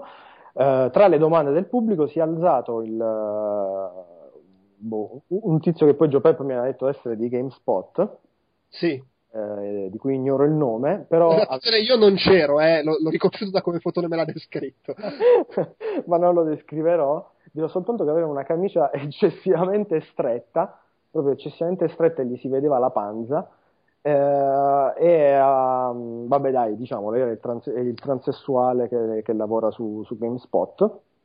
E, um, ha detto, non ha fatto una domanda in realtà a Caballero, ma gli ha detto semplicemente che il suo gioco l'ha aiutato uh, nella vita, uh, gli ha fatto benissimo, l'ha giocato e boh, probabilmente gliel'ha cambiata la vita. Qui non... tu, tu gli hai pensato che vita di merda doveva avere per essere aiutato da un gioco a cui ho messo 6. Una vita da 6. probabilmente, probabilmente era da 5 e grazie a quel gioco ha raggiunto il 6 e eh, le, le, le, ultime parole, cioè tipo il tuo gioco mi ha cambiato la vita, sono state pronunciate da questo qui con voce rotta dal pianto e mh, mm, ha concluso dicendo ti posso abbracciare, Caballero subito si è, è, sceso dal palco e si è fiondato verso di lui e c'è stato questo abbraccio con un... Eh, bello, bello, ma io sto pensando al 6 e quindi... Poi era anche l'ultima conferenza della giornata, se non sbaglio, insomma, mi ero pure un po' rotto le palle. No, era- l'ultima conferenza della fiera. Era l'ultima dell'ultimo giorno. Mi ricordo che ti aspettavo lì fuori per, per poi andare al negozio a spendere soldi. Eh, solo che mentre guardavi questi che si abbracciavano, io stavo già spendendo soldi al negozio perché avevano attivato gli sconti e quindi c'era la ressa. Bene, eh, io invece ho visto eh, il, polo opposto, l'allegria, la conferenza sul creare l'umorismo di Borderlands 2. Eh, a parlare c'era il tipo brillantissimo Anthony Birch, che è un ex di Destructoid, il sito americano dove faceva il suo una specie di, di- vabbè, a parte scrivere, faceva una specie di videoblog che tra l'altro nei primi tempi di Outcast avevamo usato spesso come spunto per eh, cazzate di cui parlare e fa ancora Ashley eh, What Are You Playing, una cosa del genere. Ah, Hey Ash, What Are You Playing, mi pare si chiami. Che è una roba comica sui videogiochi con la sorella e il padre. Il padre è un personaggio fantastico. Tra l'altro c'era anche la sorella, non è male, però è alta più o meno come il mio ginocchio. E- ma non alta fino al mio ginocchio, proprio cioè, come il ginocchio, 5 centimetri. Eh, comunque lui poi ha mollato Destructoid, è andato a fare il lead writer in Gearbox e ha appunto lavorato su ehm, Borderlands 2, ha detto che il punto della comicità di Borderlands 2 è eh, fare dei fart jokes, cioè battute proprio quelle grezze, scoregge, Scomare! e scopare, oh, italiano medio! Eh, un grande fratello è importante. Eh, però non è scriverle le stronzate, ma inserirle nel design del gioco, cioè far ridere attraverso le meccaniche, perché Borderlands di suo non è una commedia, Magica è una commedia, come ricorderai Fotone, il trailer di Magica 2, co- lì, quello sul Vietnam. Eh, perché in Magica è, è divertente il, il fatto che ammazzi i compagni, il sangue, le puttanate. In Borderlands si spara e la cosa di suo non fa ridere.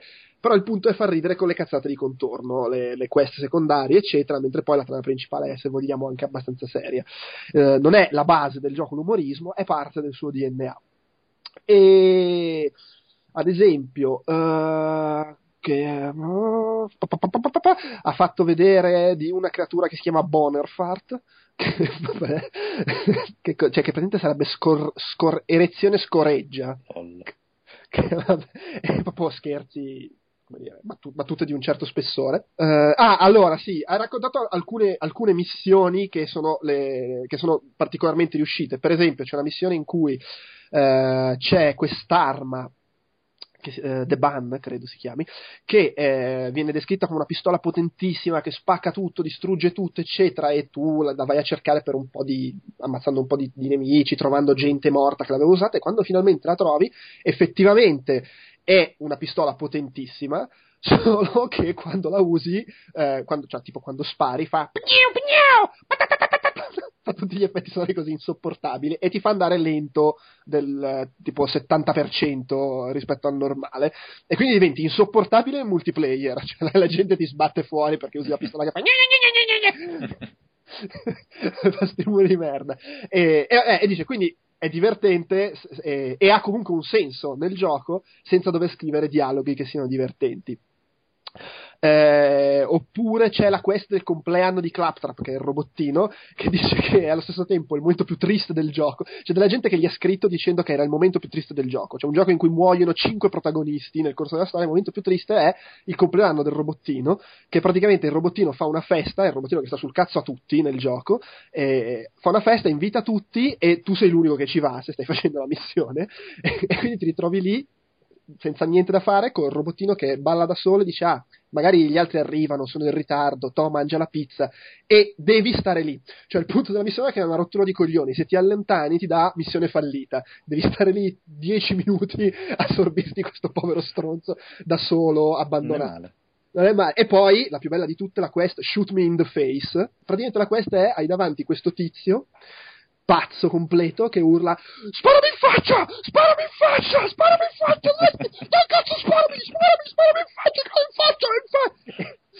e hai come obiet- devi sparargli in faccia cioè hai come obiettivi secondari hai non sparargli nella gamba non sparargli nel braccio e se gli spari nel braccio fallisci l'obiettivo secondario e quando gli spari, cioè tu gli spari in faccia, lui grazie e muore e finisce la missione.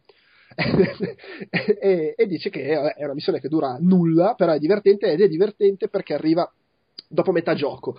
Quindi tu ormai sei abituato a come funziona il gioco, hai imparato che le missioni sono lunghe, sono strutturate in un certo modo e ti infilano dentro sta cazzata eh, che è, è, divertente. Il problema è spiegare a chi deve farlo il gioco. Dici, sai, ho pensato a una missione che impiegherai ore a implementarla, io la scrivo in tre minuti e chi gioca la finisce in un secondo. In genere no, non gradisce molto chi deve, chi deve poi realizzarla. Uh, e niente, vabbè, insomma, poi è stato divertente perché lui è veramente scemo quando parla. E però eh, molto, molto gradevole e direi che non c'è ah, una roba di cui sono pentiti è di non aver eliminato la quest The Chosen One perché eh, sostanzialmente ti, ti, va a creare una. cioè eh, eh, ruota attorno al fatto che c'è una pistola completamente inutile ed è una merda perché invece il punto è che ci deve essere cioè anche la, la, più grossa stronzata però non deve diventare una merda, deve avere un senso nel gioco, la, la pistola, l'arma che inserisci, però vabbè. Eh, e niente, dice, comunque la gente ha apprezzato molto, hanno apprezzato molto di più l'umorismo del gioco che la storia seria e non si aspettavano, si aspettavano il contrario, sono stati molto contenti di questo. A proposito di umorismo, no, beh, eh, Alessandro, tu hai visto quelli che hanno parlato di Halo 4 Forward Unto Dawn? Hai detto sì. qualcosa di interessante? No, ecco esatto, no. Volevo subito spegnere i bollenti spiriti, no, non c'è ecco, niente di interessante. Ok, basta. La chiudiamo qua. per me sì, se vuoi che continui, continuo però. No, figurati, non c'è problema. Eh, io ho visto la conferenza dell'art director di The Walking Dead, non c'è purtroppo molto da raccontare perché era molto diapositive, vi faccio vedere immagini, però un paio di aneddoti simpatici. Eh, loro chiaramente venivano da tutti i giochi molto buffi come stile grafico, mentre questo è cupo, eh, dark, eccetera. Hanno lavorato molto in pre-produzione per farlo e hanno fatto vedere un, che credo che poi sia spuntato anche su internet, un, un, filmato di un prototipo dove c'era già l'ambientazione cupa di The Walking Dead, le, le, molto dark come colori e tutto, però c'era un personaggio con la testa enorme e il protagonista invece di essere lì era uh, Marty McFly di Ritorno al futuro, che era il gioco che avevamo fatto prima, e, che vabbè, era roba buffa, bizzarra. E, e niente, vabbè sì, hanno detto che il... Sì, no, non c'è veramente un cazzo da raccontare su questa, su questa conferenza. Eh, sì, basta, possiamo chiuderla così. eh, no, che l'ho sperimentato un po' con le, gli shader per dare l'effetto fumettistico, è una roba che avevano pensato per The Walking Dead e non funzionava, adesso l'hanno messa a punto ed è quella che usano per fare Fable, che è il nuovo gioco che hanno annunciato. Alessandro, la conferenza su Diablo 3? Ma questo in realtà qualcosa di interessante ce l'ha avuto, perché Vai. è stato tenuto da... gioco delle casalinghe. da, da, Jay Wilson, che è il, il, game director di Diablo 3, che però non ha lavorato su Diablo 2 e Diablo 1, quindi è stato visto un po' come uno sceno mostro di struggi sacralità da tutta la comunità di videogiocatori appassionati di Diablo, tra i quali anche me. Quindi premetto che io mi sono divertito di più con Torchlight 2 che non con Diablo 3. Però... Però sei co- comunque appassionato di Diablo. Beh, sì, sì, sì, ci ho giocato parecchio al secondo e insomma ho giocato anche al terzo. Ma è, diciamo che ha fatto anche lui una conferenza di quelle della scoperta dell'acqua calda, dicendo quali sono i pilastri sui quali creare un, un gioco e ne ha detti un po', ha detto che il gioco deve essere approcciabile, deve esserci la possibilità per il giocatore di personalizzare. Devi avere degli eroi super potenti da controllare, devi avere delle rewards, delle, ricompense ben posizionate nell'avventura, deve essere rigiocabile, deve esserci un setting molto forte e la cooperativa multigiocatore. Detto questo, ne analizzate 5 di tutte quelle che ho detto che sono tantissime, e, ma anche lì, insomma, non eh, dicendo cose incredibili che fossero impossibili da immaginare. Magari può essere utile per qualche sviluppatore alle prime armi avere qualche indizio su, su dove muoversi, ma niente di che, insomma qui si spiega semplicemente che devi dare la sensazione di, di, potenza al giocatore con le mosse, oppure che i controlli devono essere abbastanza gestibili e semplici, ma insomma tutte cose che si potevano pensare anche senza l'aiuto di Jay Wilson. Un po' grazie al cazzo, in sostanza. Un po' grazie al cazzo, sì. è un po' Ubisoft come po', Però almeno il gioco è bello. no dai, anche Far Cry 3 non è male e Zombie U, poverino, c'ha delle cose carine. Mm. Sì, sì. Ok, mi fido, non l'ho giocato. Sì, sì, dai, qualcosa di carino c'era. Va bene, dai. Allora, eh, chiudiamo la sezione sulle conferenze dedicate ai singoli giochi con due parole su quella di Dead Space 3, che però era sul lato artistico, estetico di Dead Space 3, eh, tale Alex Muscat. Muscat. Muscarat, vabbè, eh, art director, ehm, che vabbè, chiaramente, anche qua grazie al cazzo se vogliamo, eh, il problema era fare un'evoluzione mantenendo i punti fermi della serie, insomma il terzo gioco, eh, non puoi cambiare il modo per esempio in cui la, la, la, l'heads up display, il fatto che è tutto su, su Isaac, non ci sono menu a schermo, però delle cose si possono fare, il primo Dead Space era molto marrone come gioco, non Luigi, attenzione, e Eh, mentre invece... Come? Che te la facevi terra, addosso. Way. esatto, come, come terra, e del resto terra. Ma e, e invece poi il secondo e soprattutto il terzo hanno usato più colori, però cercando di mantenere comunque una certa costanza, hanno puntato molto eh, cambiando le ambientazioni perché non è tutto claustrofobico nelle astronavi, la parte iniziale sì, poi si va sul pianeta un po' di meno, però hanno puntato comunque sul senso di isolamento, eh, sfruttando insomma, la scala, no? sei su questo pianeta enorme e sei lì piccolino che te ne vai in giro eh, in, mezzo, in mezzo alla neve, non vedi un cazzo, e, e robe del genere.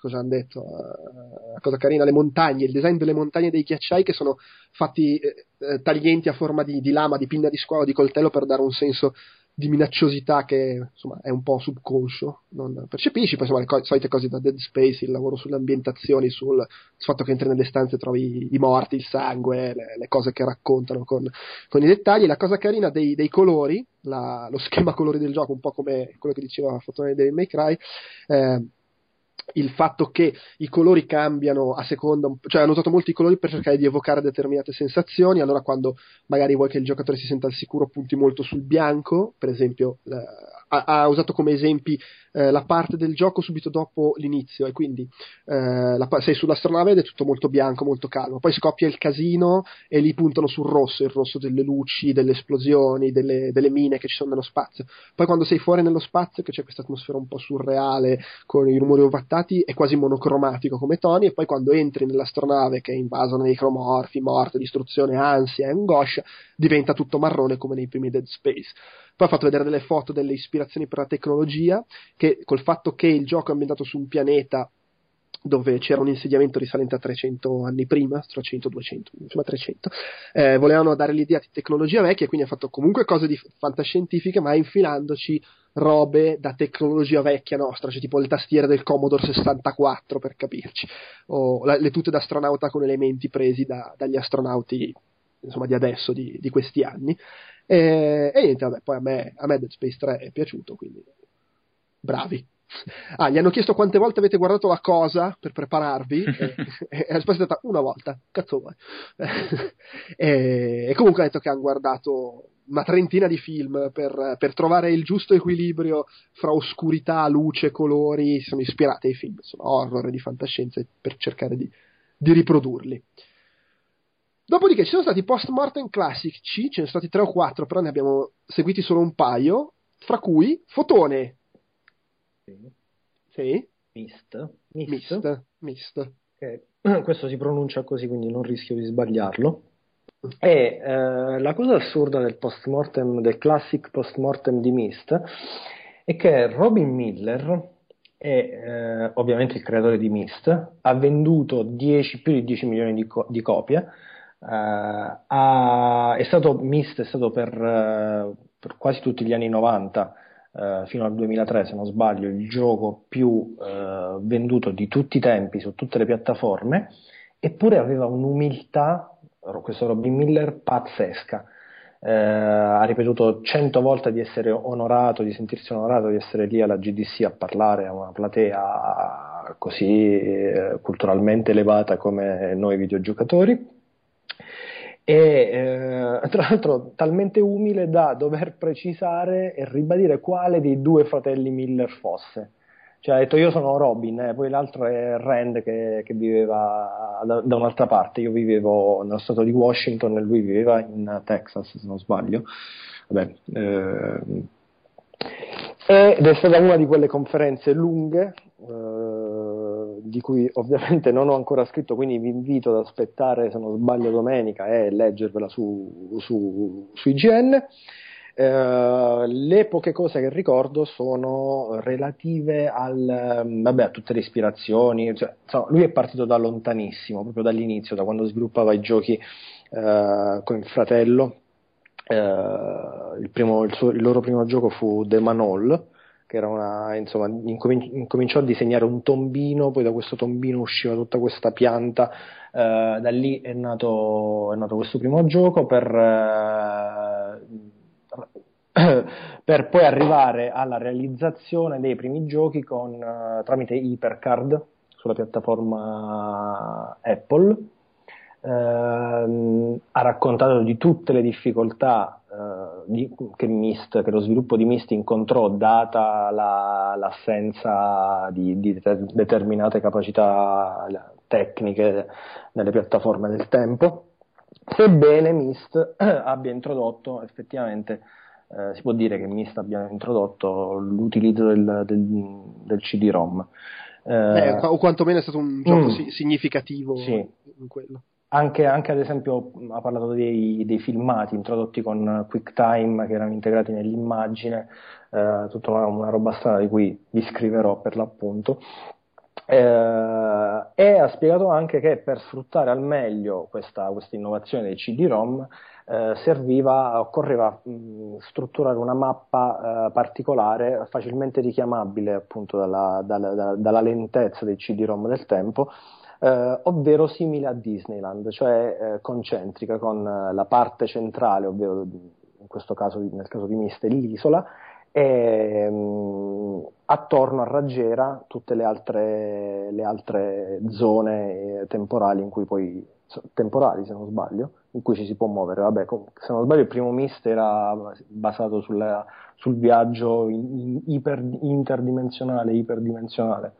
Vabbè una roba del genere eh, altra cosa interessante sulla, mm, eh, su, sugli enigmi, sulla, sul livello di difficoltà degli enigmi di Myst, eh, che eh, non, ehm, non, era un gioco eh, per, hardcore, per, veri hardcore gamer, ma era un gioco eh, volutamente per tutti, cioè l'intenzione di Render Robin Miller era quella di, di fare di Myst un gioco di massa, effettivamente un po' così fu eh, e quindi lo scopo era quello di eh, creare degli enigmi non troppo difficili, cioè che eh, non mettessero in, troppo in difficoltà il, il giocatore. Eh, con interminabili sessioni di, di, di ricerca, anche, anche, se poi in realtà eh, era così. Eh, tu, ah, ho dimenticato di dire tutte le ispirazioni, vabbè, da Zork ai, a, a, a Giulio Verne, o Jules Verne, eh, alla, l, vabbè, l'isola misteriosa di Jules Verne, eh, che altro? Mm. So, a noi lo chiedi. sto, sto, rispolverando. Stai, stai andando a tentoni. Stai spolverando. Tentando. Sembra il caso. Ehm, Vabbè, leggetevi l'articolo. Sì, infatti, dai, eh, arriverà quanto prima. Va bene. Invece la, l'altro post-mortem classico, quello che ho visto io, era quello su XCOM, l'XCOM originale. Il gioco preferito di... Di? Marco Corti Ricard. Vabbè. È vero. Che lo so, cioè, mm, perché aveva un blog che si chiamava Mcom. Ah, ho capito. Ma, cioè, ma, Marco Com, giustamente. Bene, a raccontare della creazione di XCOM c'era Giulian... Gio, Gio, Gio, Gio, dimenticavo l'unica cosa bella che volevo dire. Vai, dilla. Alla fine della conferenza di Robin Miller si alzano tutte le solite persone che vogliono fare le domande tra queste persone si alza un, uh, Phil Fish, che è il creatore di Rez, del premiato Rez. Fez, Rez. Rez, Fez. Sto bollito. Fez. Uh, Phil Fish con i capelli corti, se non sb- sì, corti. No, ce li aveva lunghi. Ah, lunghi, lunghi già, è vero. Era, se... era inguardabile. Sì, sì, sì, sembrava Christian Bale uh, bassissimo. uh, e um, gli dice Uh, guarda, io ho finito mm, Riven, che poi è stato il. Vabbè, non, non mi metto a fare il conto di. È il, è il seguito, mi sembra. Il seguito diretto? Ok. Sì, sì, sì.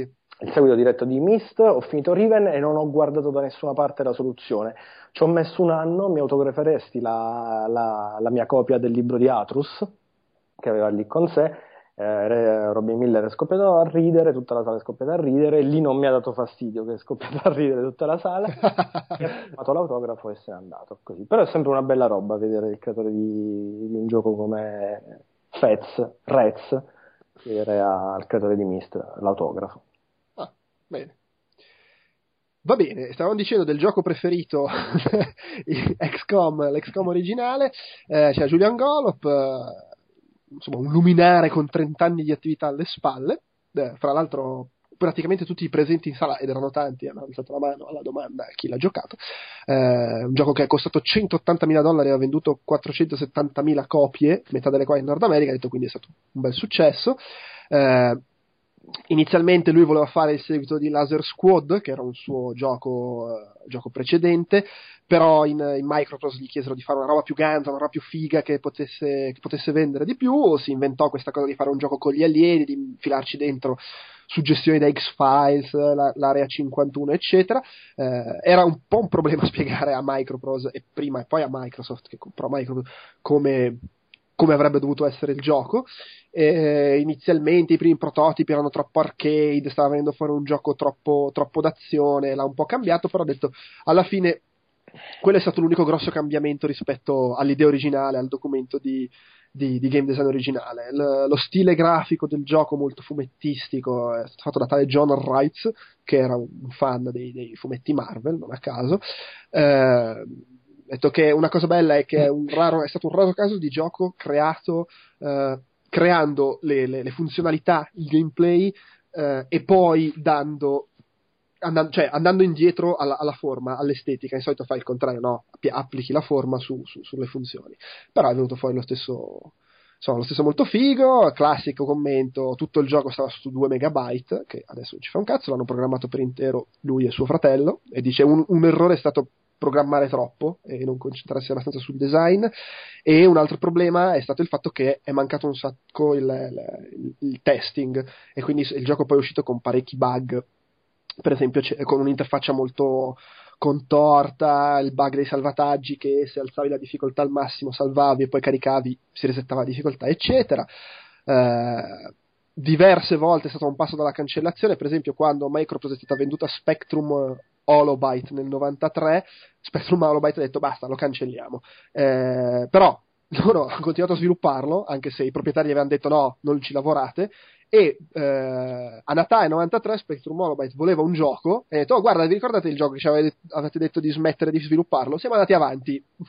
Se volete c'è questo e sono andati in crunch e sono riusciti a buttarlo fuori è stato un successo mh, mm, è stato molto bello eh, dice, era un'epoca diversa in cui tutto era procedurale si creavano gli elementi e poi cioè non si faceva il level design specifico per ogni livello come in genere si, si fa adesso che era anche comodo perché potevi riciclare eh, gli asset eh, e permetteva di avere esperienze sempre diverse, fresche, dinamiche a ogni partita. Poi c'è stato il momento depressione, in cui ha fatto vedere l'evoluzione nel, nel, corso degli anni della serie, con eh, i giochi che non è riuscito a fare, i seguiti cancellati e tutti i giochi di merda non fatti da lui che sono stati pro- pro- prodotti. Eh, poi Take Two, Take Two eh, in preda a schizofrenia ha annunciato l'FPS di XCOM, ma per fortuna Firaxis ha fatto il gioco strategico, è rinata la serie dalle ceneri, io non l'ho giocato però uno dei giochi più belli dell'anno scorso, abbastanza conclamata questa cosa, e contento, un gioco fresco, nuovo, solido e che mantiene le caratteristiche originali, a lui non interessa più seguire la serie, sta lavorando su un nuovo gioco che si chiama Chaos Reborn, che dovrebbe uscire eh, l'anno prossimo, e, nonostante il fatto, dice, i publisher pensano che queste cose non vendano e quindi è molto contento che il nuovo XCOM di, di Firaxis abbia venduto bene. Eh, basta, ho, tutto, ho, ho, finito gli appunti.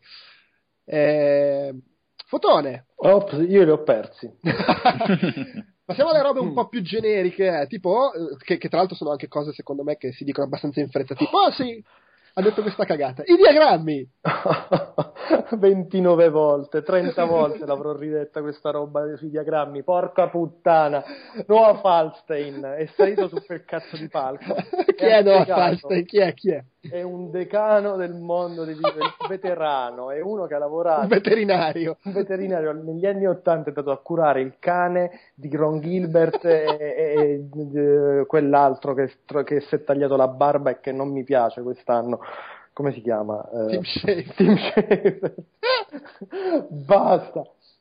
Ha detto, ha spiegato l'ar- l'arte arcana della dipendenza dei puzzle game dai diagrammi di flusso e questo già dovrebbe bastare. Se non vi basta, in realtà lui ha riportato una, una, un quote di Ron Gilbert che eh, diceva testuali parole i puzzle game sono tutte, eh, tutta una questione di chiavi e lucchetti.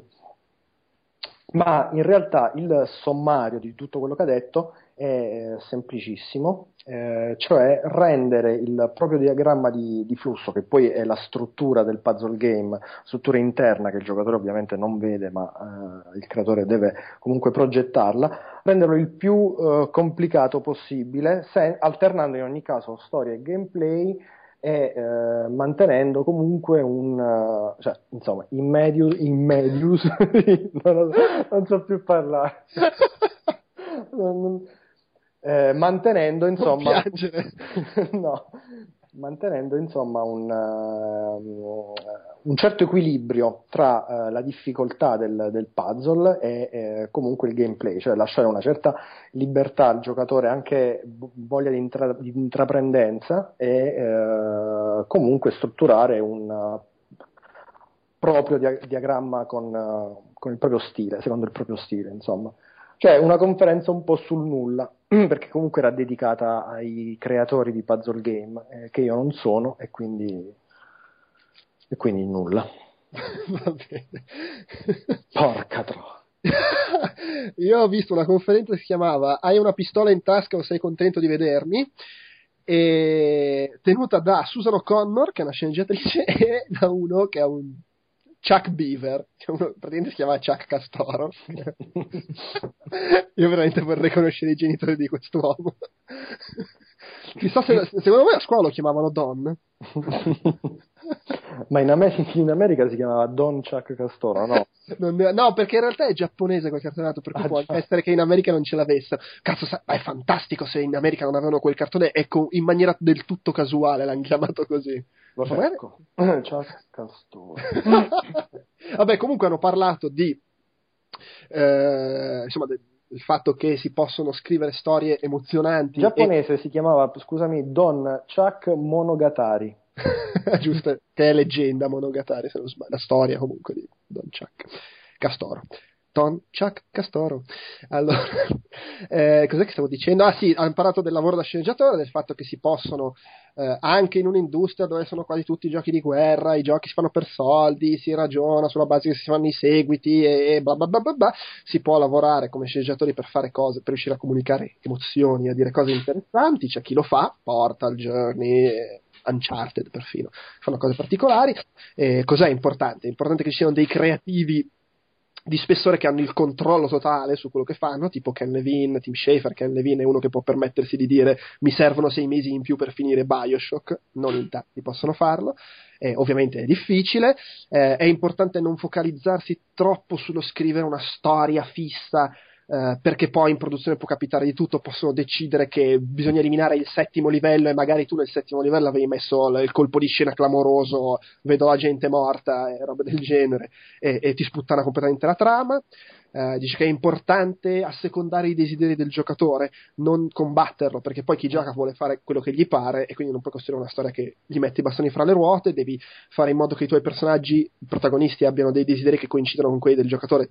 Esempio banale, il giocatore vuole uccidere il cattivo, il protagonista vuole uccidere il cattivo e il cattivo è il personaggio più importante, oh, è quello che dà più soddisfazione perché il cattivo lo controlla lo sceneggiatore mentre il protagonista lo controlla il giocatore quindi non, non fa quello che, quello che, gli dici tu. Uh, e fondamentale, narrare significa anche fare level design perché tu comunque decidendo cosa mettere nel livello e come costruire il livello fai in modo che poi il giocatore faccia accadere cose tramite il gameplay e racconti in questo modo una storia. E quindi poi è importante anche che uno sceneggiatore lavori sulle missioni per renderle divertenti e non fare le solite fetch quest, vammi a prendere il libro, vai di su, vai di là. vai di giù.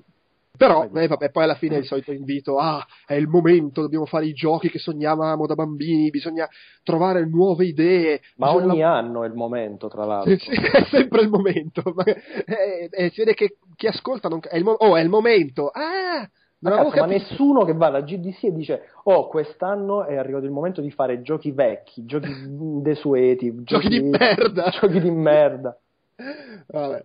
Ah, Fotone, Paolo, avete qualcosa da dire su...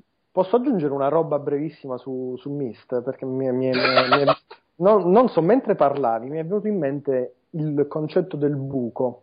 del Non lo so, del buco, non lo so perché, il buco, il, il vuoto. il- E prima stavo dicendo che l'isola, la, la- la mappa di Myst, anche come struttura nel- del codice sul CD, eh, era concentrica con l'isola al centro e tutte le altre robe a raggiera. Ho dimenticato di dire che ha parlato per una buona mezz'ora dell'importanza che Myst ebbe nel ehm, rimuovere quella barriera eh, tra gioco e ehm, eh, giocatore, cioè l'immersione che poi viene eh, detta immersività che secondo me non esiste come parola, e potrebbe co- confermarmelo.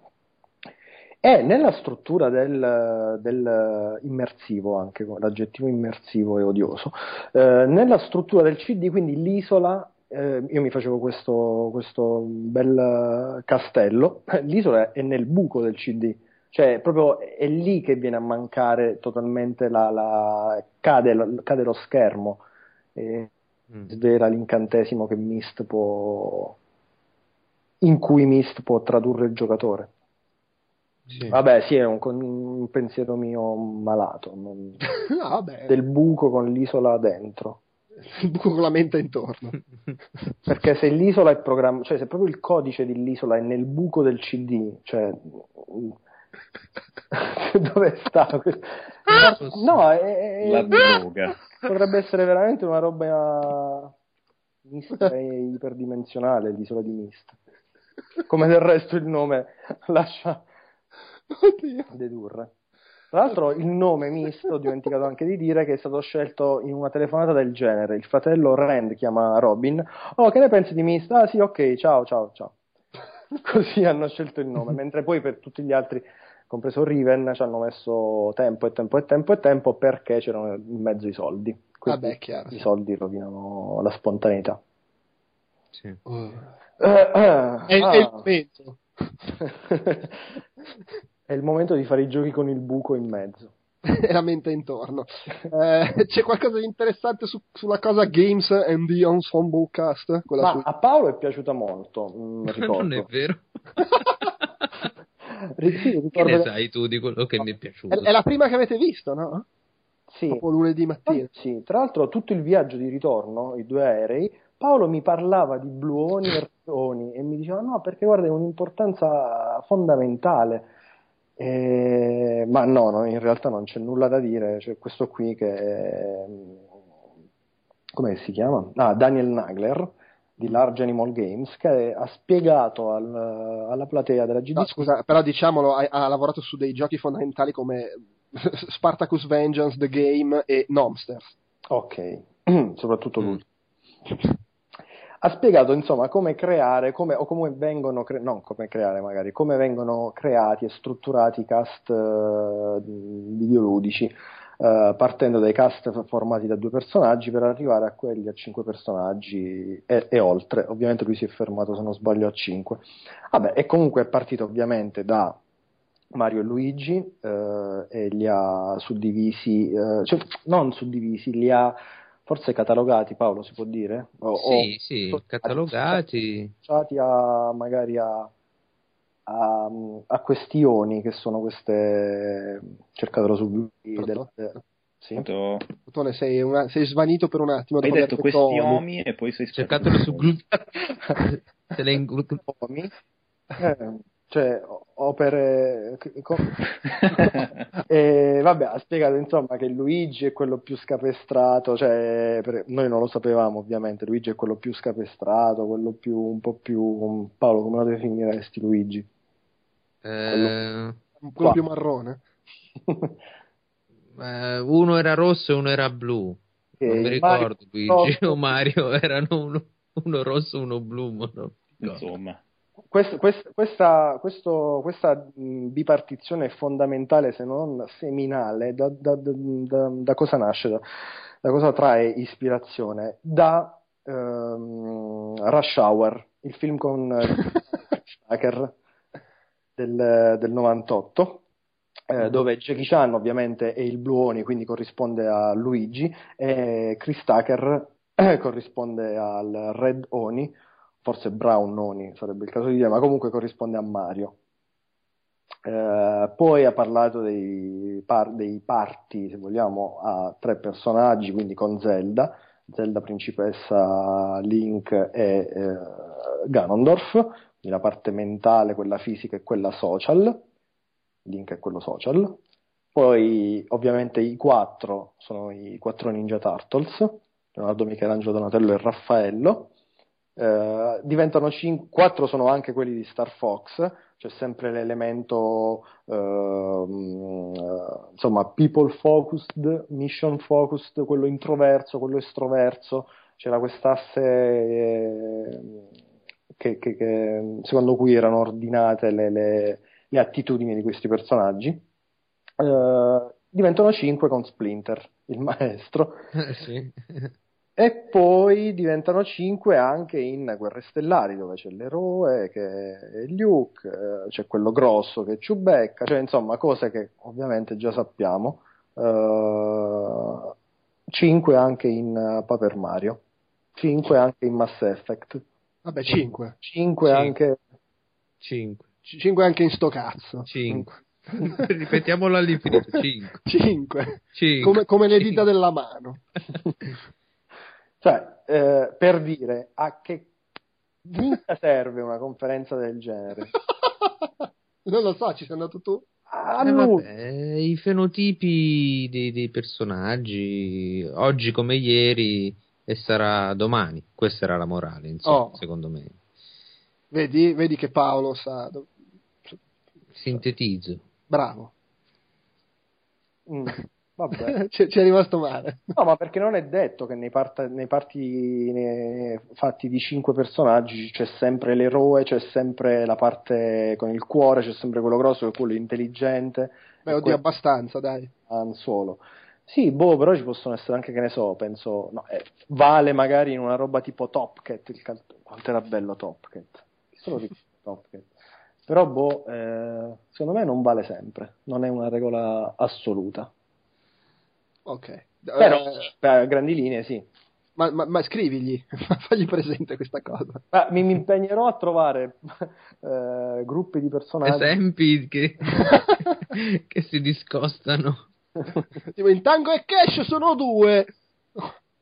Cioè, ad esempio, eh, E sono tutte e due stronzi, non sono uno stronzo e uno intelligente. esatto, il gioco che ha preso due, ehm, com'è che si chiama? Gio Peppe lo sa. Il gioco che ha preso due. Farà tutto, od- oddio, ah. quello italiano. no, oddio. Quello ha preso due. Ma che stai dicendo, Fatò? Eh, quello ambientato a Shanghai, no, a Shanghai, in, uh, in, in Kane e Lynch, Kane e Lynch. Sono due merde, tutte e due. loro due i protagonisti? Eh sì, no? Eh, beh, abbastanza. Qual, Però, è, qual è il Mario rispetto a... beh, uno è un pochino più positivo dell'altro. Ok, House of the Dead, dai, cioè...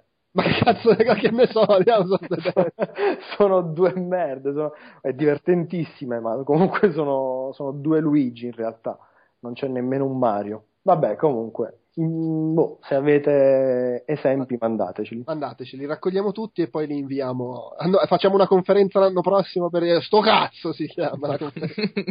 La conferenza di Era sbagliato sto cazzo. La conferenza si intitolerà Games and the Ensemble Cast, sto cazzo. Va bene, allora, eh, io invece ho visto un intervento di tale George Baker, ex di Lionhead, che ha fatto un, era uno di quelle sul narrative summit da 25 minuti per dire che non serve spendere decine di milioni di dollari, se non di euro, lavorare con centinaia di persone per fare narrazione. Si può fare, ma il performance capture, gli attori, insomma, quello che fa David Cage non è l'unico modo per far affezionare il giocatore al personaggio. ha detto che è importante lavorare sulle suggestioni perché il cervello nostro funziona così, eh, ti basta Basta che ti venga in mente una roba e sei fottuto, tipo quando esci di casa e dopo un'ora che sei, sei sull'aereo dici oh cazzo, ho chiuso il gas e, e bah, è finita, non riesci più a toglierti la cosa dalla testa. E dice attenzione, una grande massima di vita, se hai tanti soldi conta la tua immaginazione, se hai pochi soldi conta quella del giocatore. E, e ha fatto un paio di esempi, boh, spoiler, spoiler sul primo Portal, che il personaggio che l'ha fatto eh, ridere, incazzare di più e poi l'ha, l'ha rattristato tantissimo quando muore è il cubo di Portal, che è, è, è insomma questo, il companion Cube che non è un personaggio, non parla, però c'è GLaDOS che, che, ti dice chi è, te lo descrive, ti ci fa affezionare e poi ti mette in quella situazione in cui lo devi, tra virgolette, uccidere per uscire da una stanza perché lo devi far bruciare, poi più avanti nel gioco ti, ti, fa sentire in colpa perché l'hai fatto e la gente si è presa a male, ci sono i film su YouTube della gente che cerca di, di sfruttare bug e robe del genere per completare il livello senza distruggere robe del genere e dice che la cosa folle è che in realtà per come funziona Portal comunque uscendo dal livello l'avresti distrutto perché quando esci dal livello c'è la barriera che distrugge tutto quello che hai in mano però il fatto che quel livello ti costringe a distruggerlo tu attivamente schiacciando un tasto cambia completamente il senso del, della cosa. E, fatto esempio di Thomas Was Alone, che è questo gioco indie dove la grafica è fatta da quadratini e linee, eppure ha funzionato la suggestione talmente bene che poi la gente ha mandato allo sviluppatore i disegni di come si immaginavano i personaggi perché rappresentavano persone. Eh, Faster Than Light, gioco trionfatore tra l'altro poi ai premi della GDC, che eh, è diciamo, il gioco di Star Trek che abbiamo sempre desiderato, anche se ha una grafica strasemplice, è tutto il potere della suggestione, e insomma cose del genere, il tizio impiccato in System Shock 2, il, il Golf Club di Bioshock, eh, tutte cose costruite piano piano che poi quando le scopri sono una figata. Vabbè, un po' di grazie al cazzo anche qua? Sì. sì uh, Fotone. Mm, mm, mm. Sì. E, e, e Alessandro. Warren Spector. Oh, Warren Spector, l'uomo Wikipedia, sì. spieghiamo, spieghiamo questa... Ma perché c'è stato un momento incredibile, perché Fotone mi ha detto Warren Spector non è sposato. E io non potevo crederci. E allora sono andato su Wikipedia mentre lui parlava e mi sono reso tra, conto che. Tra l'altro, la bellezza di noi due, la GDC, e mi rivolgo a, a Alessandro e dico: Warren Spector non è sposato. È stato un momento di grande professionalità. e allora apro Wikipedia per vedere la sua pagina nella versione inglese, se non sbaglio, e eh, lui era vestito identico alla sua foto su Wikipedia. Aveva lo stesso gilet e la stessa camicia, ovviamente la stessa barba, gli stessi occhialini. Quindi abbiamo avuto un po' questo momento di realizzazione personale e abbiamo pensato anche di fargli fare una foto con di fianco il computer con aperta la sua pagina, però ovviamente è stato preso d'assalto da mille mila nerd alla fine della, della conferenza e purtroppo non c'è stato il caso. lavoro per sapere, magari è più nervoso del solito. Boh. Però sarebbe stato bello. La conferenza in sé è, è, ma è stato lui che se la canta e se la suona. E parla male di altri giochi, parla bene dei suoi, tranne della telecamera di Epic Mickey. E soprattutto sfora tantissimo il tempo continuando a dire che non intende scendere dal palco. No, tra l'altro ha parlato male anche di Rope, il film di Hitchcock che in italiano è Nodo alla gola, eh, cerca- cercando di dire che imitava la struttura insomma, del film, eh, imitava quella di altri medium, magari voleva evitare, imitare quella dei videogiochi che ne- nemmeno esistevano, e dice che comunque non è un film riuscito, secondo me non è vero, non sono d'accordo con Warren Spector. Vai fotone. e, e, e, basta. Sì, no, no, volevo dire, volevo dire comunque che non sono d'accordo quando parla di Rope e dice ah no, no, non è riuscito. Io invece eh, sono d'accordo con lui quando dice che Heavy Rain e The Walking Dead eh, sono molto meno videogiochi di tante altre opere multimediali interattive. Ah, nel, senso, nel senso che insomma sono più vicine a un film interattivo che non a un videogioco. Io questa cosa la, la appoggio moltissimo perché personalmente voglio giocare, non guardare un film. Sì, poi ha anche detto che noi sviluppatori non abbiamo i, i vantaggi che ha il cinema, cioè tutte le tempistiche dilatate e tanti altri vantaggi che il cinema può, può permettersi. Uh, e il pubblico, il nostro pubblico non accetta tutte queste dinamiche del, cinematografiche a meno che non sei Hideo Kojima. Quindi, uh, anche se sei un respector, uh, anzi, a maggior ragione, probabilmente. che hai sempre la stessa camicia. Quindi... e, e, il gilet, non il gilet. Uh, io ho visto la conferenza sul futuro dello storytelling, che alla fine sempre le narrative uh, cia cia cia, tenuta da tale Uh... Scusa, stavo, stavo, rileggendo gli appunti, cioè l'articolo in realtà su War Respector. Sai come si conclude? Ah, dobbiamo fare giochi nuovi, è arrivato il momento. E attenzione, perché Jesse Shell, di cui vado a parlare, che insegna all'università ed è un personaggio molto apprezzato, la gente aspettava con passione il suo intervento, in realtà dice che il momento arriverà entro dieci anni. Eh? allora, Grande Jesse. lui ne sa del resto, insegna all'università.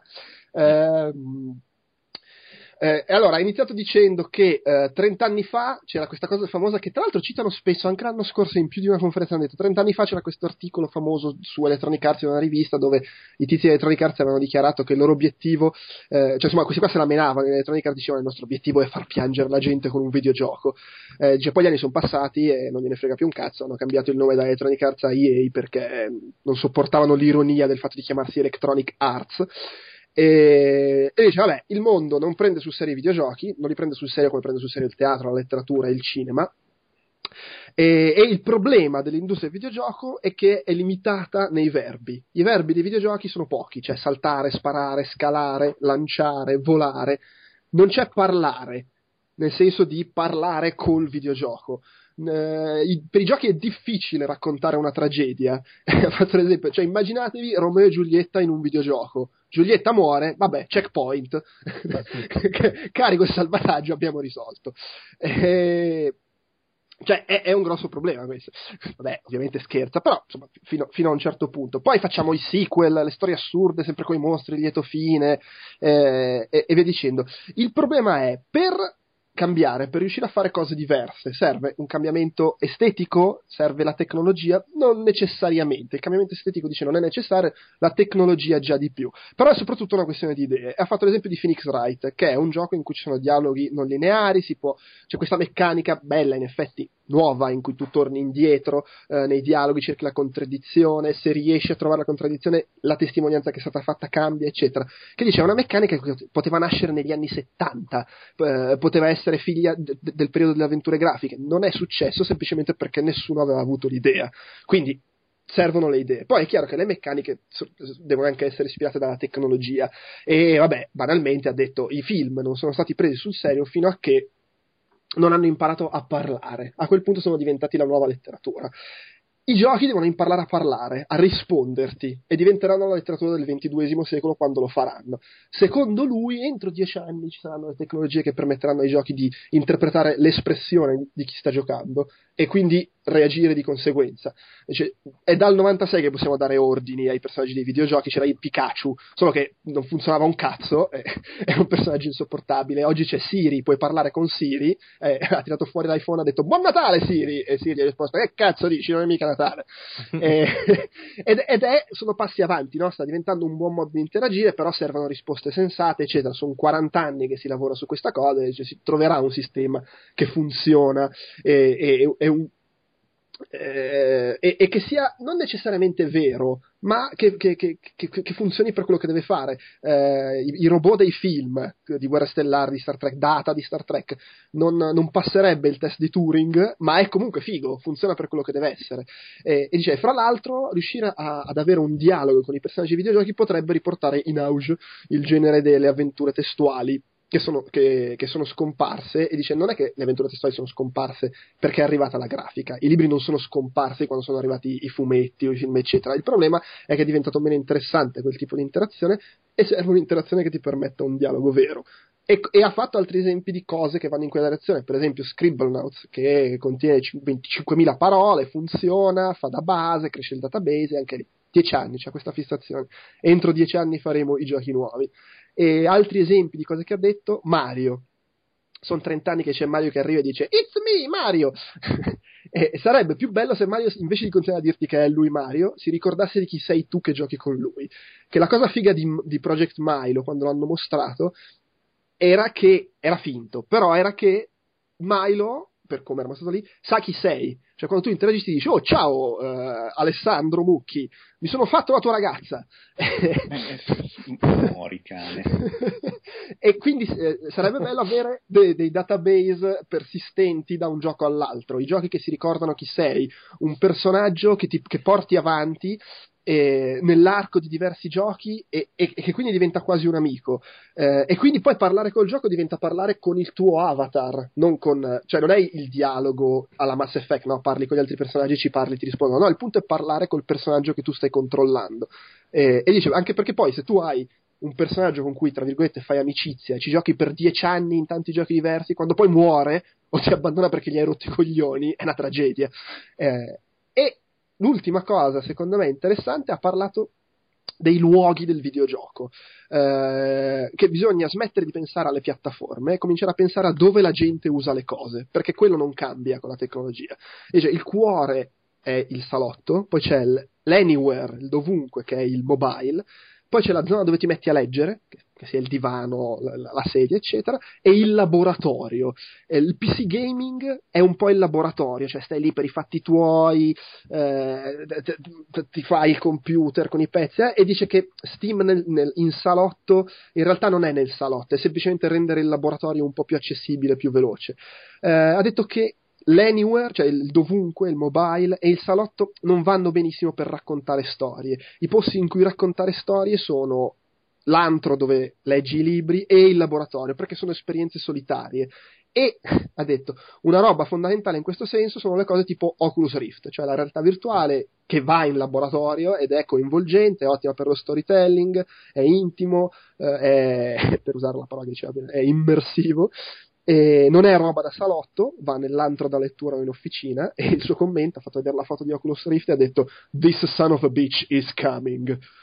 E, e quindi questa è la, sua, è la, sua, visione, bisogna far evolvere il dialogo col videogioco e magari un giorno arriveremo ad avere lo Shakespeare. Anche se comunque Gio Peppe, guarda, voglio spezzare una lancia eh, sulla schiena di, di Fotone, per esempio, uno di come sì. a caso Secondo me oggigiorno con la tecnologia attuale che abbiamo il videogioco che esprime al meglio lo stato d'animo del giocatore e, e, e, te lo fa anche gridare a gran voce a tutti gli altri videogiocatori del mondo, rimane il sacrosanto FIFA 13 perché io quando gioco a FIFA sparo quelle due o tre dozzine di imprecazioni e le esprimo sul campo prendendo cartellini rossi per esempio facendo una caterva di falli e, e, la gente capisce insomma il mio stato d'animo ho espresso in una certa forma e poi è anche un'esperienza catartica perché appunto io mi sfogo quell'oretta che gioco a FIFA madonno come un matto e poi insomma la mia giornata ne guadagna in, in, appunto perché mi sono sfogato, mi sento più rilassato. Quindi, insomma, FIFA 13, tutto sommato, fa roba lì, cioè comunque ti parla. È, un videogioco che, che, sì, che ti fa esprimere in forma videoludica le tue sensazioni. Certo, non c'è neanche bisogno delle parole, bastano il cerchio per fare la scivolata, menare un po', però. Tra l'altro adesso, cioè, adesso è... non so se hai visto che i, i, giochi sportivi usciti quest'anno si accorgono, cioè se c'hai Kinect attivo si accorgono se, se, se imprechi e ti, ti, ammoniscono, ti danno il fallo. Ma fare un culo. Fotone, sì. Hai qualcosa di interessante da dire sulla conferenza di... Dai, dai. Poco, poco. Quella poco di, di, di, coso, di, di, come cazzo si chiama?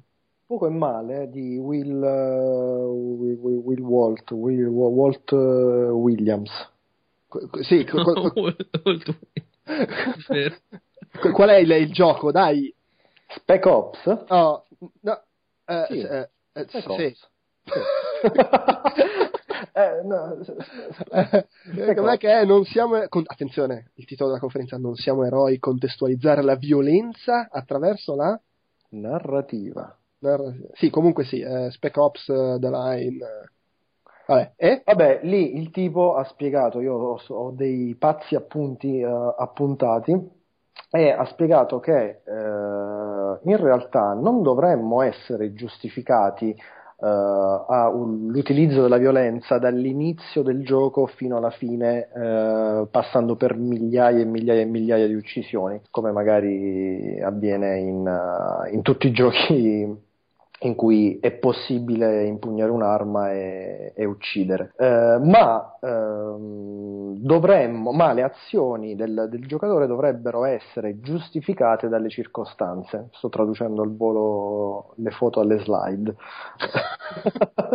Traduzione simultanea. Beh, eh, dovrebbero essere le azioni razionalizzate dai, dai personaggi, non, qualunque cosa questo voglia dire. Tra l'altro tu l'hai giocato, Spec Ops, lo conosci perfettamente. Certo, io l'ho finito e l'ho anche rivenduto eh, a Paolo che poi l'ha finito. Tra l'altro la... è, è, stato un atto morale rivenderlo. Sì.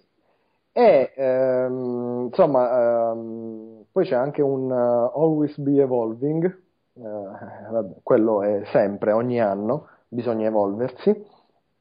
Eh, e credo che Sibo in realtà eh, ah, un'altra roba importante è le scelte dovrebbero riflettere il gameplay, cosa su cui eh, condivido, eh, condivido, fondamentalmente, e anche se mh, mm, boh, per rifarmi magari a, al chiarissimo professor Pecchinenda, il gioco, il, il, videogioco è un'attività di reincanto, quindi un'attività che comunque eh, porta alla ricerca di un segnale di corrispondenza con la trascendenza. Quindi eh, se eh, ci devono essere delle scelte di gameplay, queste scelte di gameplay devono eh, tendere alla ricerca comunque del divino, che sia il divino in cielo o che sia il divino inteso come programmatore.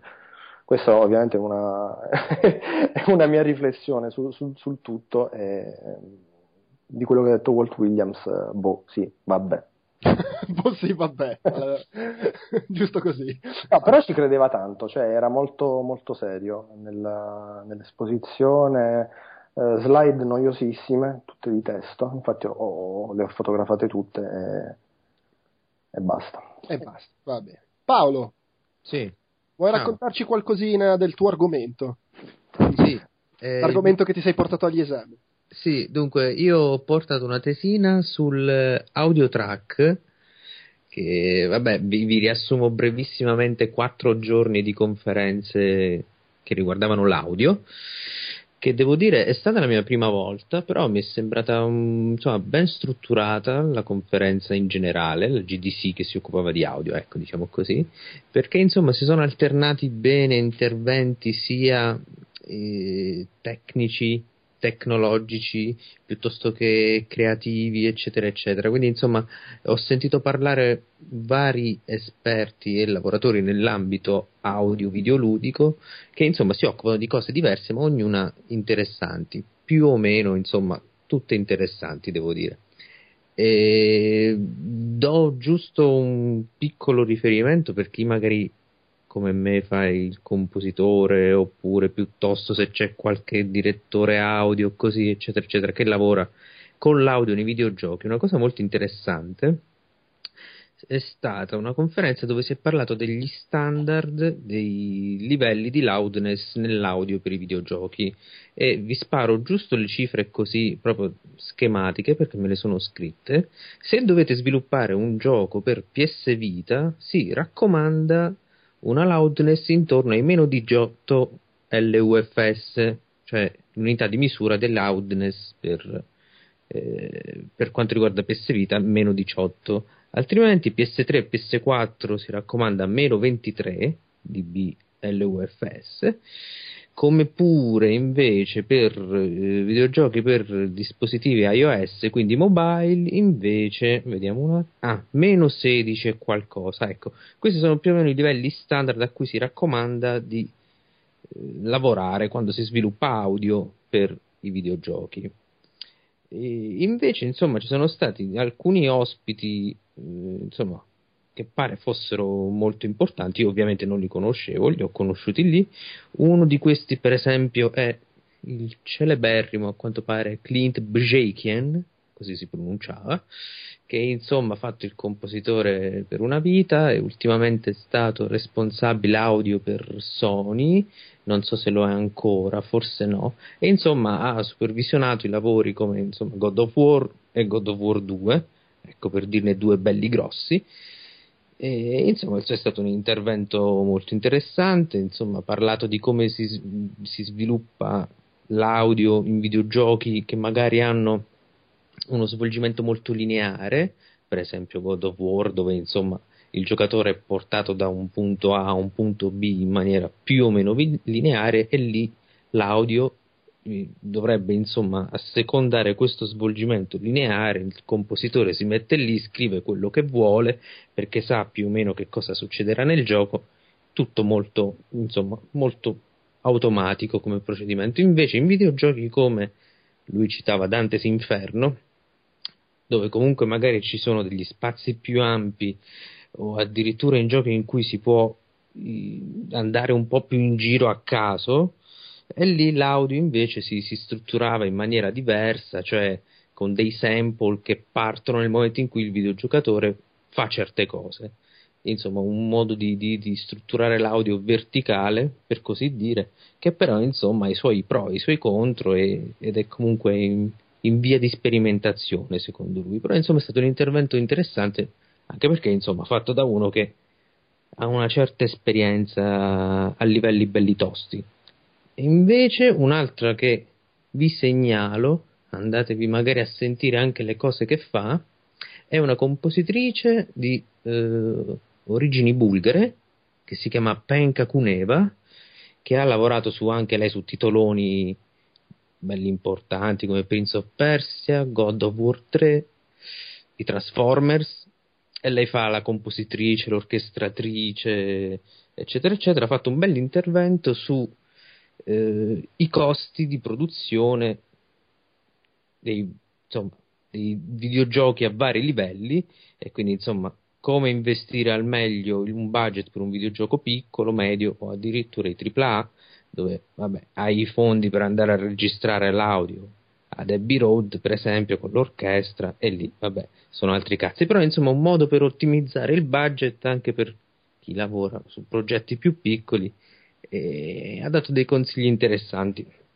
Poi c'è stata, per esempio, la compositrice di Dear Esther, che non mi ricordo assolutamente come si chiama, che ha spiegato, insomma, come ha scritto le musiche, è stata una un, conferenza un pochino più approfondita proprio dal punto di vista musicale, molto interessante, però, insomma, il succo della questione è che questo è un consiglio che, che cercherò di fare mio e che voglio condividere con tutti quanti, è cercare di, questo l'hanno detto un po' tutti, di usare il meno possibile eh, le librerie piuttosto che insomma tutte queste cose che noi che lavoriamo al computer dobbiamo usare. Il punto è necessariamente dobbiamo usare le librerie perché nessuno di noi può permettersi di affittare un'orchestra per suonare quello che noi vogliamo scrivere, però dicono affittate almeno un musicista, anche due possono bastare, e registrate dal vivo le cose più importanti della vostra musica. Quindi, che ne so, acchiappate uno che suona il violoncello, lo portate in uno studio di registrazione, affittate lo studio per un pomeriggio e registrate il violoncello come si deve e poi lo montate nella vostra sessione che comunque farà uso di librerie anche prestigiose, eccetera, eccetera. Però la cosa che fa la differenza è avere insomma un sound quanto più possibile originale, vero e insomma questo è lo, lo sforzo anche economico che insomma pian piano si deve cercare di, di fare. In ultimo, ci sono stati diversi piccoli eventi, chiamiamoli così, organizzati da un'associazione che si chiama Gang, ovvero Game Audio Network Guild, che ogni anno, questa era l'undicesima edizione, eh, propone degli award, ovviamente dedicati all'audio, award in cui anche in questo ambito ha stravinto giorni, eh, dal punto di vista della colonna sonora, di, di, di, tanti altri cazzi audio, ha vinto sempre giorni. I famosi cazzi audio. E tanti cazzi audio che adesso nemmeno mi ricordo. E hanno organizzato un sacco di eventi fighi, tra cui per esempio una roba dove se tu sei iscritto al loro movimento, chiamiamolo così, ma non è, vabbè, non è un movimento, insomma, se sei iscritto sul sito puoi prenotarti con qualche mese di anticipo e partecipare a una sorta di derby che loro fanno ogni anno alla GDC dove hai un, un minuto di tempo per far ascoltare un tuo brano e una giuria di pezzi grossi, compositori, tecnici eccetera eccetera commenteranno, danno consigli, il tutto in un clima estremamente amichevole, quasi quasi finto per quanto fosse bello il clima, tutti che si vogliono bene, baci, abbracci, tutti gentilissimi, però insomma è stato fico perché insomma chiunque poteva far sentire delle, delle cose che fa e, ricevere soprattutto tanti bei consigli utili ed importanti. E poi chissà, ma magari dopo due anni scrive la colonna sonora di Journey e diventa molto famoso, un po' come è successo con Austin Wintory. E, insomma, queste sono le cose più, più, più fiche che, che, ho sentito e che al momento mi ricordo, però insomma una bella storia, fico, simpatico devo dire, sì, sì. ci è piaciuto. Bene, fotone. Mm? Sì. Niente, io. Beh, però sì, dai, eravamo assieme lì alla, alla, alla, alla, Game Design Challenge finale. E saremo insieme anche questa volta, vai. allora, la Game Design Challenge, l'anno scorso l'avevi raccontata tu, perché io non c'ero venuto. È questa sfida che si, tene, si teneva, perché questa era l'ultima, da, da, dieci anni, ogni anno venivano invitati eh, dei, dei game designer, ovviamente, e eh, l'idea era eh, come, da, fornire un tema sulla quale avevano eh, i partecipanti un mese, se non sbaglio, per provare a inventarsi il design di un gioco, non era necessario creare veramente il gioco, e insomma un gioco ispirato a quel tema. I temi erano sempre piuttosto bizzarri, eh, tipo un gioco basato sulla poesia di Emily Dickinson, un gioco che usasse eh, ago e filo come interfaccia, in quel caso aveva vinto eh, il creatore di Tetris, Alexei Patinov, eh, un, un, gioco che racconti la, la, la, storia della prima esperienza sessuale del designer, eccetera, eccetera, eccetera. Quest'anno ha fatto la sfida finale perché hanno deciso che era il caso di chiudere, eh, ha deciso insomma il creatore della, della sfida, era il caso di, di smetterla perché ormai la scena de- dello sviluppo di videogiochi è diventata talmente varia e bizzarra che non serve più sfidarla in questa maniera, allora ha proposto il tema eh, l'ultimo gioco de- dell'umanità che lasciando interpretazione libera, cioè qualsiasi cosa volesse dire l'ultimo gioco dell'umanità, e ha invitato a partecipare tutti quelli che avevano vinto le sfide precedenti. Uh, Paitinov non poteva esserci, però eh, Genova Chen c'era, ma non ha voluto partecipare, lo stronzo. Uh, c'erano però appunto gli altri vincitori, ovvero Richard Le Marchand, che se non sbaglio ha vinto l'anno scorso quando c'eri tu, Fotone? Uh, no. No, no, no, no, sbaglio, no, vabbè. L'anno scorso chi è che vinse? Uh, Io mi pare. Eh, esatto, sì, ha vinto Paolo. Okay, okay, okay. Vabbè, Le Marchand, che, che, è insomma quello di, di Uncharted, poi Steve Meretsky, che non so, non so, chi, non so, non so chi sia, però era il tipo quello ganzo da parlare. eh, ah, vabbè, ha fatto la guida galattica degli autostoppisti, insomma, diverse avventure testuali, poi ha lavorato in Activision, Blizzard, Harmonix, eccetera. Erin Robertson, che è un, una sviluppatrice indie, Jason Rohrer, sviluppatore indie di giochi come Passage, per esempio, eh, e che aveva vinto col gioco sulla la, la mod di Minecraft su chiavetta USB che non si sa che fine abbia, che ogni volta bisogna passarla a una persona diversa e non si sa che fine abbia fatto, pare l'abbia comprato su eBay un cinese, eh, Harvey Smith di Arkane Studios, di Dishonored, Deus Ex, eccetera, e Will Wright, creatore di eh, SimCity, The Sims e così via. Eh, vabbè, cosa hanno, cosa hanno, fatto? Will Wright un gioco in cui ci si scambiano i ricordi, giusto? Era una sì. roba del... eh, però aveva anche una camicia turchese aperta tre bottoni aperti. È vero, perché vi ripeta questa cosa che è esteticamente come faccia è proprio l'apoteosi del nerd, però è alto ed è vestito come se fosse un manzo pazzesco. che è affascinante. Un criminale della Florida. un criminale della, un mafioso della, della Dixie Mafia. eh, Harvey Smith si è inventato un gioco sull'umanità rinchiusa su un'isola, i rapporti fra i sopravvissuti e il gioco poi è da mettere nel DNA degli animali così quando arrivano gli alieni lo trovano, una roba completamente folle. Eh, Beh, molto bello quello di Steve Meretsky, un gioco in cui bisogna mandare degli hacker in giro per il mondo a cercare di entrare nei sistemi de- dei vari governi per far scatenare la guerra, mon- la guerra atomica, no? Così poi moriamo tutti. E, e, tra l'altro la cosa viene seguita tipo reality show in televisione. E, ma il vincitore è stato Jason Rohrer. Che cosa ha fatto? Uh, la sua idea è stata: voglio fare un gioco che sarà giocato fra tipo 3.000 anni, se non sbaglio, era la, la, la cifra che ha detto. E allora ha creato questo board game fatto in titanio, chiuso dentro il titanio, uh, le istruzioni le ha messe dentro un cilindro in titanio, eh, quindi insomma tosto da, da, aprire, da giocare. Dopodiché ha scelto un posto a caso nel uh, deserto del. Uh, non in Nevada, dov'è che è? Sì, no, Nevada. Nevada. In Nevada, eh, scegliendolo in modo che fosse ad almeno 5 miglia da una qualsiasi strada, ma non più di 10 miglia, quindi comunque teoricamente raggiungibile, è andato lì, l'ha seppellito, si è segnato le coordinate su GPS del posto, dopodiché cosa ha fatto? Sulle sedie della stanza in cui si è svolta la, la sfida c'era fin dall'inizio una busta con scritto non aprite, non aprite quella busta. Eh, a quel punto ha detto aprite le buste e dentro le buste c'erano dei fogli, su ogni foglio centinaia di diverse coordinate eh, per GPS. Quindi a caso nel Nevada sono queste coordinate, sono tutti, probabilmente tutte le coordinate del Nevada, non lo so.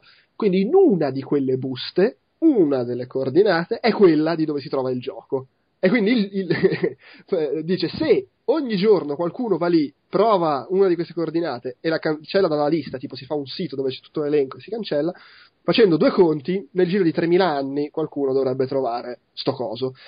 La cosa bella è che eh, le Marchand quando ha capito, cioè quando ha visto che aprivamo i, le buste, io e Fotone eravamo in prima fila, si è alzato dal palco, è corso giù, è venuto lì, fammi vedere, che cazzo è, fammi vedere! fatto vedere il foglio, cos'è che ha detto? Oh my fucking god, una roba del genere. si, è, si è alzato, è corso verso dove c'erano le sedie con nessuno seduto per provare a prendersi tutte le buste, ma c'era Noah Falsting che le aveva già raccolte tutte. che probabilmente già ha aperto un sito e sta scavando, e spuntando coordinate su coordinate.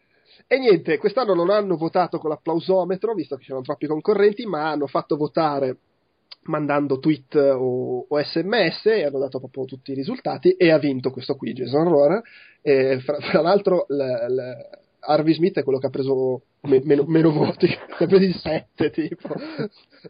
Poverino. È un po', un po', umiliante vederli lì così tutti, tutti elencati però eh, così è è, come Metacritic, no? Il voto lì.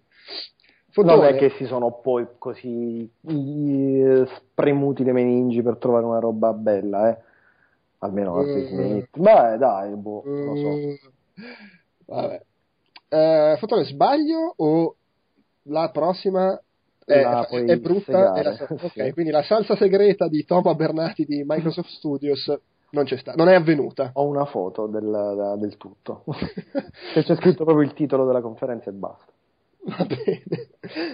Io invece sono andato a vedere la conferenza di uno di Bioware che parlava di sesso. Insomma, si parla di sesso, eh, scopare, italiano medio. Era David Guider di Bioware ha fatto tutta una serie di, di, discorsi basati. Allora, ha raccontato l'evoluzione del sesso nei giochi Bioware, cioè sul fatto che eh, in, uh, inizialmente c'erano solo uh, le, le, storie eterosessuali in Kotor c'era giusto un personaggio che faceva vagamente capire che poteva essere omosessuale, ma non aveva avuto il coraggio di eh, farglielo dire chiaramente. Dice che in fondo questa è anche una scelta, stai decidendo che cosa è accettabile per i tuoi giocatori. Poi piano piano ha cominciato a inserire anche storie omosessuali fino ad arrivare a Dragon Age 2 in cui ci sono due personaggi maschi, due personaggi femmine e possono succedere, tra virgolette, tutte le storie possibili fra di loro, e in più uno di questi personaggi a un certo punto del gioco ti approccia, cioè è, è, del tuo stesso sesso e ci prova, e tu, vabbè, non è che devi, cioè puoi respingerlo e finisce lì, però ho detto, le risposte, su, cioè i commenti sui forum della gente che ci aveva giocato, solo per il fatto che c'era un personaggio omosessuale che ti approcciava e tipo ah come cazzo vi siete permessi? Ah, la, poi è esploso il cervello delle, delle persone. Ah, avete messo in dubbio la mia sessualità non è giusto. Eh, bisogna fare i giochi per le, per le, persone normali. E via dicendo così. E, e dice che è, è, un po' assurdo che la gente eh, cioè un po' assurdo in realtà è, è la normalità delle cose però è folle che la gente si lamenti eh, quando non gli togli nessuna opzione, gli dai tutto quello che sono abituati ad avere, però dai anche opzioni ad altre persone. E questi dicono: a me non me ne frega niente che anche l'omosessuale possa avere la sua storia nel gioco. Vaffanculo. Eh, poi ha detto un po' di statistiche, perché ha detto: si dice sempre, l'industria pensa che i videogiocatori siano tutti maschi, adolescenti, tamarri. Dice in realtà il 37% dei giocatori è sopra i 36 anni, eh, il 31% è fra i 18 e i 35 anni il 47% eh, dei giocatori è donna, però ovviamente in questo entra un altro discorso, nel senso che una buona metà di giocatori sopra una certa età e di giocatrici donne gioca a robe social, mobile e via dicendo. Ma comunque ci sono donne e adulti che giocano i giochini stronzi hardcore che piacciono a noi. Perché, ad esempio, dice il 30% delle persone che hanno giocato a Dragon Age, che è il loro gioco più venduto, sono donne. E, fra l'altro, il 24% delle persone ha giocato come personaggio gay. Poi magari non erano gay, però questa possibilità è piaciuta a un bel po' di gente. Dice, quindi, comunque, il pubblico è cambiato rispetto a dieci anni fa. Eh, ci sono persone diverse rispetto al target che ci si immagina sempre che giocano già a questi giochi, quindi non c'è nulla di strano nel provare a diversificare un po' e, e, provare a fare cose un po' diverse, e, però per farlo è importante anche, e qua ha fatto un discorso più sull'industria, che si diversifichi anche il tipo di gente che lavora nell'industria.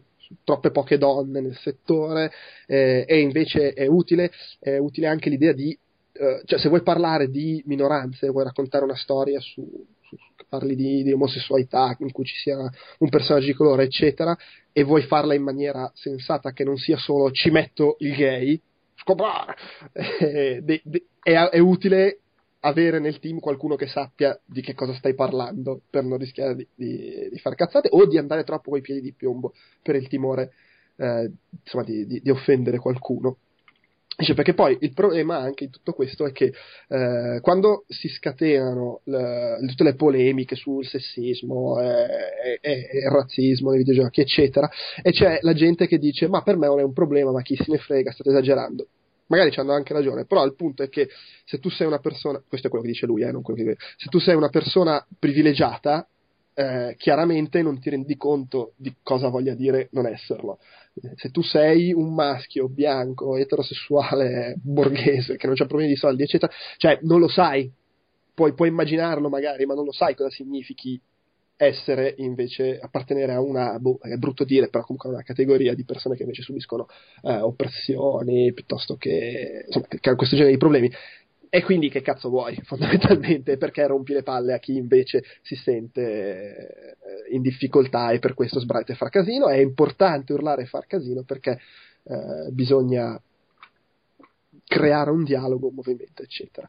Eh, e, e, insomma, vabbè, poi roba del genere, non, non mi viene in mente altro di, di significativo da, da, dire al riguardo e quindi chiudo qua. Tu Fotone ti senti rappresentato nella tua minoranza di abitante di Chiedi un po', un po coglione? Ma in particolare da... sì. Scusate, stavo mangiando un Kinder Brioche. in particolare da sì. okay. allora chiudiamo la sezione delle conferenze con Fotone che ci fa una tripletta riassumendola nei, nei concetti fondamentali sei, sei pronto? Ottimo, sì allora i cinque domini del gioco vai Leggetevi l'articolo che arriverà perché è una roba fotografica. Perché se Jason Vandenberg l'anno scorso aveva fatto un po', non dico un flop perché comunque piace sempre, quest'anno ha fatto una roba un po' migliore sui cinque domini del gioco. Però tutta una roba psicologica con un sacco di slide dove appaiono personaggi e abbastanza trivial quiz, quindi è più da guardare che da, che da spiegare. La conferenza della NASA. Eh, secondo me è, cioè, è, stata bella, è stata anche interessante, ma non è stata eh, sconvolgente o illuminante o comunque ah, la conferenza della NASA ti aspetti comunque robe che ti, che ti spaccano la testa. Ma invece no, ma perché semplicemente noi videogiocatori ormai siamo abituati a questo e ad altro soprattutto ai mondi coloratissimi di Bioshock Infinite e quindi vedere eh, due ingegneri che ti manovrano il uh, Curiosity, quello che è atterrato su Marte con il, il gioco di Mulino Mulino lì eh, con la NASA che ti man- no, vedere questi due che ti manovrano con Kinect e Leap Motion che è una roba tipo Kinect uh, questo, questo rover non è così sconvolgente. Certo è stato bello sentirsi dire dalla NASA che a dispetto del titolo della conferenza, cioè eh, We Are the Space Invaders, eh, hanno detto no, siete voi gli invasori dello spazio, gli, gli, esploratori dello spazio, voi videogiocatori, perché comunque grazie alla tecnologia videoludica noi esploreremo lo spazio, con, eh, scopriremo eh, dove che vogliono andare in... porca miseria, non ce l'ho qui sotto mano. Vabbè, volevano andare su Europa, sì, se non sbaglio Europa eh, non in Europa, la luna di Giove, ovviamente. Eh, e, vabbè, poi insomma hanno fatto pure, pure vedere un grafico rappresentativo della, del, dei budget universali sia della, della, ricerca aerospaziale che dei videogiochi dal 2006 al 2011 e eh, quella dei giochi, eh, dei videogiochi eh, è in crescita costante dal 2006 mentre quella dello, dello spazio nel 2009 ha incominciato a scendere e quindi la NASA ha detto ok, occupiamoci di videogiochi scherzosamente, eh, dove circolano più soldi, e cerchiamo di andare su, su Marte con, non so, con un kart di Mario Kart. La conferenza di mm, Jane McGonigal, conferenza altrettanto bella, altrettanto banale, ma, ma cioè, banale, insomma, un po' banale, ma perché comunque lei dice cose forse tro- talmente troppo vere e ovvie che poi eh, risultano banali. Eh, la conferenza si intitolava Non c'è via di scampo. Eh, e eh, la McGonigal ha spiegato è, che è il momento tra l'altro è il momento ma, ma, proprio quest'anno è il momento o, o, o, o, insomma, o scappiamo quest'anno oppure mai più. Eh, ha parlato di escapismo, cioè di evasione, cioè i videogiochi ci aiutano ad evadere. Eh, e ha spiegato da cosa e soprattutto perché. Um, ha anche detto che eh, tre ore di, eh, cioè no, per ogni ora in cui si sta seduti sul divano la sera a giocare, a guardare la televisione o comunque si sta in maniera passiva seduti sul divano equivale a tre sigarette. Quindi secondo Jim McGonigal, ovviamente scherzo, il divano provoca il, il cancro al, um, ai polmoni. Vabbè, poi ha parlato anche di eh, autosoppressione. dicendo?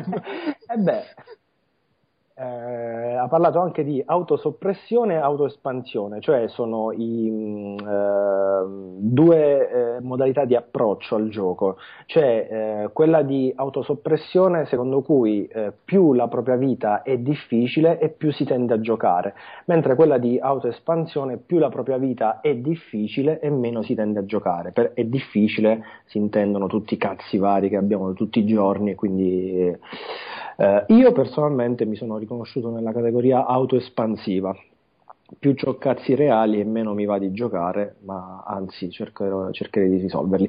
Poi vabbè, ho spiegato tutte cose bellissime in realtà connesse al mondo dei videogiochi, come ad esempio il, il gioco Snowball, eh, che è un simulatore di mondo virtuale di neve in cui ci si può lanciare delle palle di neve, che viene utilizzato dai, eh, alcuni centri eh, specializzati eh, per ridurre, se non annullare del tutto, il dolore degli ustionati durante le medicazioni quotidiane e ha spiegato perché il cervello si concentra unicamente sul gioco e quindi proprio non resta alcuno spazio per, uh, per il dolore.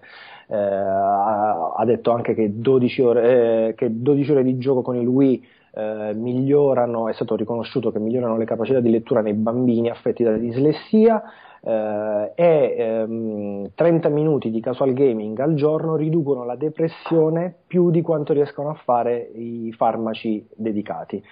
Uh, e infatti l'opposto del gioco, secondo Jane McGonigal, non è il lavoro, ma è la depressione. E qui mi fermo. Bene, bravo. Uh, ok, due parole. Sento il ritorno della mia voce, non so da chi arrivi. Pronto? Pronto? Sì, pronto? Prova. Pronto, pronto. continuo a sentirlo. Pe- pe- pe- oh, oh, non lo sento più. Ok, non lo sento più. Va bene. Non so. Ah, lo risento di nuovo. Lo sento di nuovo. Viene da fotone. pronto? Pronto? Pronto? Non lo sento più. Ok. Fo- fotone, ci sei? Parla? Prova, prova, prova, prova. Evviva, evviva, evviva. Eh, oh, ah, uh, oh. ah, ogni tanto lo sento. Oddio, cos'è? Un velociraptor? Allora, ehm, vogliamo dire due parole su... Che parole si possono dire sui premi dell'Independent Game Festival? Oh, sì. Eh? che parole. Che parole? Ha vinto. Chi ha vinto? Beh. All'Independent Game Festival ha vinto tutto. Faster Than Light Guarda, non, non mi capisco. e Cart Life con l'alcolista con le, con le, fondine al posto delle bretelle lì, che non riusciva a spiccicare parola quando vinceva e che fra l'altro mi ha svelato poi l'altro giorno Calcaterra che mi ha fatto leggere un'intervista in cui diceva che lui il pro, cioè par- il pro, lui si vergognava come una merda a salire sul palco a vincere i premi perché dice che il suo gioco fa cagare, è pieno di bug. Eh, oltretutto, adesso col fatto che aveva le nomination è andato su Steam ed è probabilmente uno dei giochi più buggati che ci siano su Steam. E quindi proprio si vergognava a star lì sopra a ritirare i premi e i soldi, poi, tra l'altro. E Calcaterra, fra l'altro, gli ha chiesto il rimborso. ha comprato il gioco e poi gli ha scritto chiedendogli il rimborso perché è una merda è pagato e gli ha detto boh guarda sei l'unico che me l'abbia mai chiesto se vuoi te li ridò punto... E dammi anche il tuo premio della GDC. no, a quel punto signore ha detto, no guarda, tienili, usali per risolvere i bug. eh sì, quanto, quanto costa? 14,90? non lo so. E invece ai GDC Choice Award ha vinto tutto Journey, o sbaglio? sì, praticamente. Una cosa del genere. Eh, vabbè. Consiglio di guardare anche quest'anno i video di Mega 64, quello di Kickstarter. Ma papà no, no, quello dove rifanno Journey è bellissimo. Allora, eh, chiudiamo facendo la rassegnina dei giochi giocati, provati, eccetera, però, come dire, sintetica direi. No, siamo tutti d'accordo? Ma dillo a me.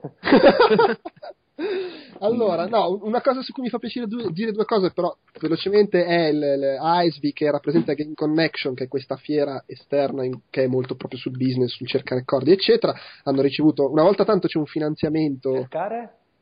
Cercare. Uh, ah. Oddio, no, no, eh, dicevo, una volta tanto c'è stato un finanziamento andato a buon fine e hanno portato 10 eh, team italiani lì per come dire, trovare partnership e collaborazioni mm-hmm. con publisher e via dicendo. Eh, segnalo, boh, cosa segnalo? Segnalo che c'è la nuova, il nuovo studio di eh, Antonio Farina, di famoso per Milestone, si chiama Reludo.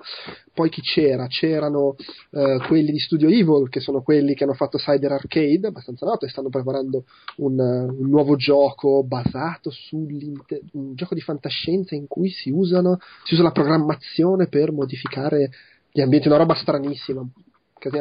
Poi c'era Forge Reply col gioco di lupo solitario, Non Wolf, che tra l'altro abbiamo visto in tu, cioè Fotone l'ha visto e anche Alessandro. Visto, sì che sembra carino, insomma. Sì, è, sì, sì, sì. è il libro game, no? Si legge il romanzo, esatto. poi ci sono le scelte, i minigiochi. Le fasi di action in 3D, action uh, a turni in 3D. Sì, è un po' la Final Fantasy con co i turni, che, col tempo che scade. non male, non mi è dispiaciuto. Carino, infatti. Infinite Crisis, Alessandro, parlacene tu. Eh, I personaggi dell'universo DC Comics, anzi degli universi DC Comics, si menano in un MOBA. Eh, io di MOBA non so niente e quindi ho visto questi qua che si picchiavano e mi è sembrato abbastanza scialbo, francamente. Fotone concordi su tutto quello che ha detto, giusto? Sì, e aggiungo che per mezz'ora ho dovuto giocarci anche questo MOBA. eh, anch'io, ma non sapendo una ceppa, quindi... Io avevo a fianco Fossetti, che salutiamo. Ciao. Fossetti. Ciao, Fossetti. E, e, per... Fossetti saluta Zave, tra l'altro. sì. e cercavo di sbirciare, ma insomma, però ci ho capito qualcosina, ma non, è, non sono ferrato sui mobile. Quindi è molto accessibile, questo ci stai dicendo. Sì, perché comunque bisogna cliccare, potenziarsi e picchiare il più possibile. Ma Catwoman è sexy? Ma non l'ho vista. Wonder Woman? Neanche lei c'era forse. Eh, vabbè, ma non ci sono le donne. Che, che no, ci saranno probabilmente, ma però solo maschi brutali vi hanno fatto. Vabbè, uh, poi cosa c'era? Dragon's Prophet, il gioco di ruolo online free to play con i draghi che potevano usare il motore di Crisis 3, però poi hanno detto no, facciamolo noi più brutto. Esatto. E, boh, ci sono tanti draghi. Sì. come, come, ti è sembrato? Ma ci, ci, sono un sacco di draghi, quindi per non per un appassionato di draghi è la fine del mondo. Ci sono i draghi che nuotano, i draghi che corrono, i draghi che volano. Mi è sembrato un po' old school per alcune meccaniche, alcune idee non male, il sistema delle gilde che controllano le isole fluttuanti, le, le zone di housing che sono al tempo stesso zone di PvP e quindi mazzate fuori dal, dall'uscio, però boh, bisogna vedere, insomma il valore della produzione non mi sembrava le stelle. Eh, infatti, infatti cioè, qua, quando mi, mi, ha detto, eh, stavamo pensando di usare il CryEngine 3, ho detto, eh, ma sì, infatti, voi avete il CryEngine 3, sì. E poi il PR proprio ha fatto uno sguardo tipo occhi al cielo, eh, e poi hanno deciso di farselo loro, il motore, che cazzo ti devo dire? E purtroppo si vede. eh, vabbè, però, sarà bellissimo lo stesso. Questo no. è come quando c'hai, c'hai, la pasta frolla già fatta a buitoni o anche quella coppia che comunque è buona, no, anzi la pasta sfoglia e decidi di fartela tu. Ma che cazzo, cioè... eh, fatta in casa è più buona, no? Sì, però magari ti esce eh, male perché è la prima volta che, lo fa, che la fai e...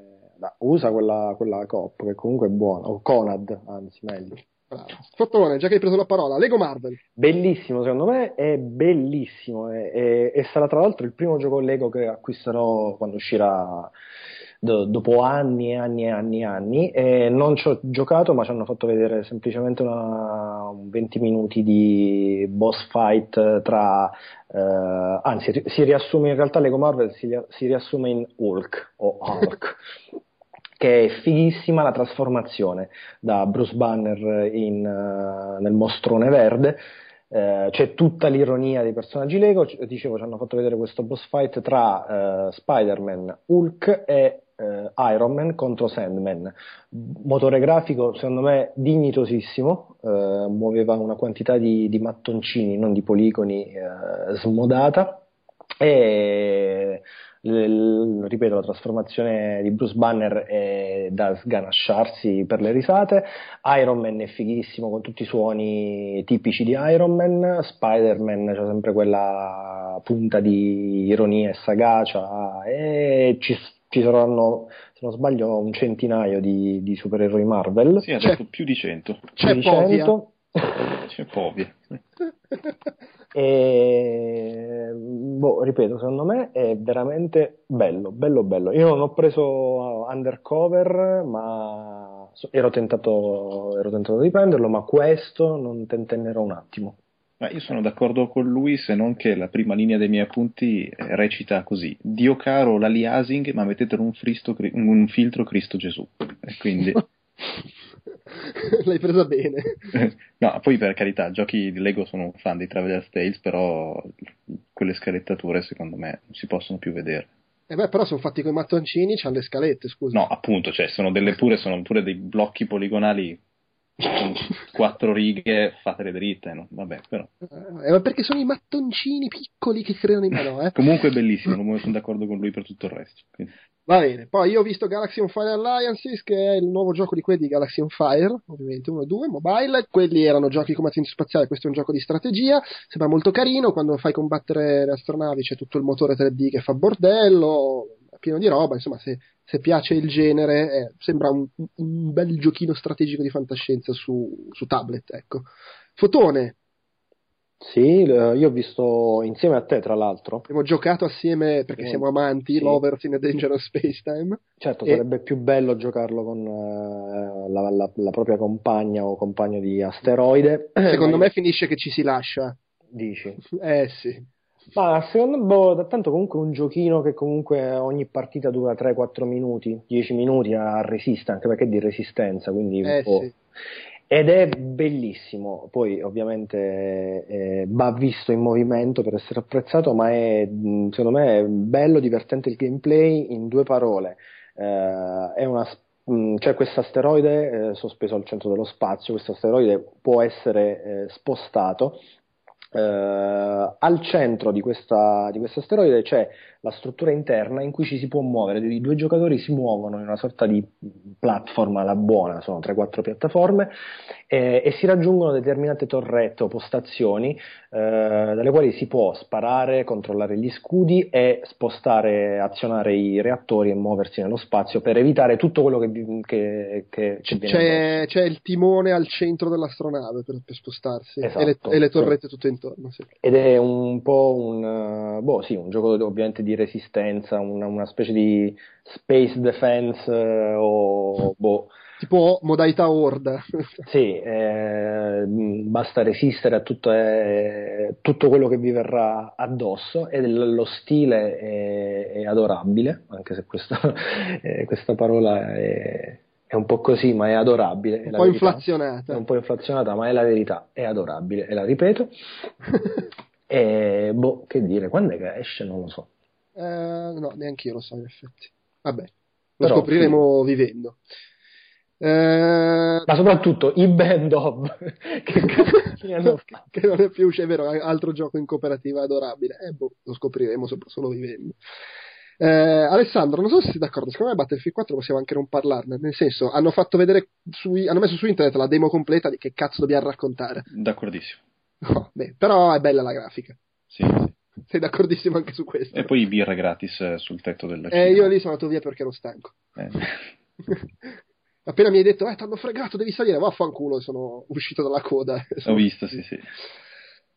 Però, Fotone, Alessandro, siete d'accordo sui dubbi su Project Shield? Assolutamente sì. Credo di sì. Cioè, cos'è? Perché è scomodo, no? Era quello il problema?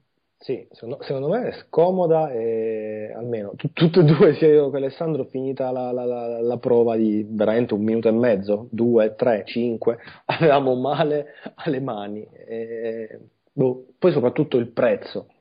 Sì, cioè che, che costa una valanga di soldi, tipo mille dollari, una cosa del genere.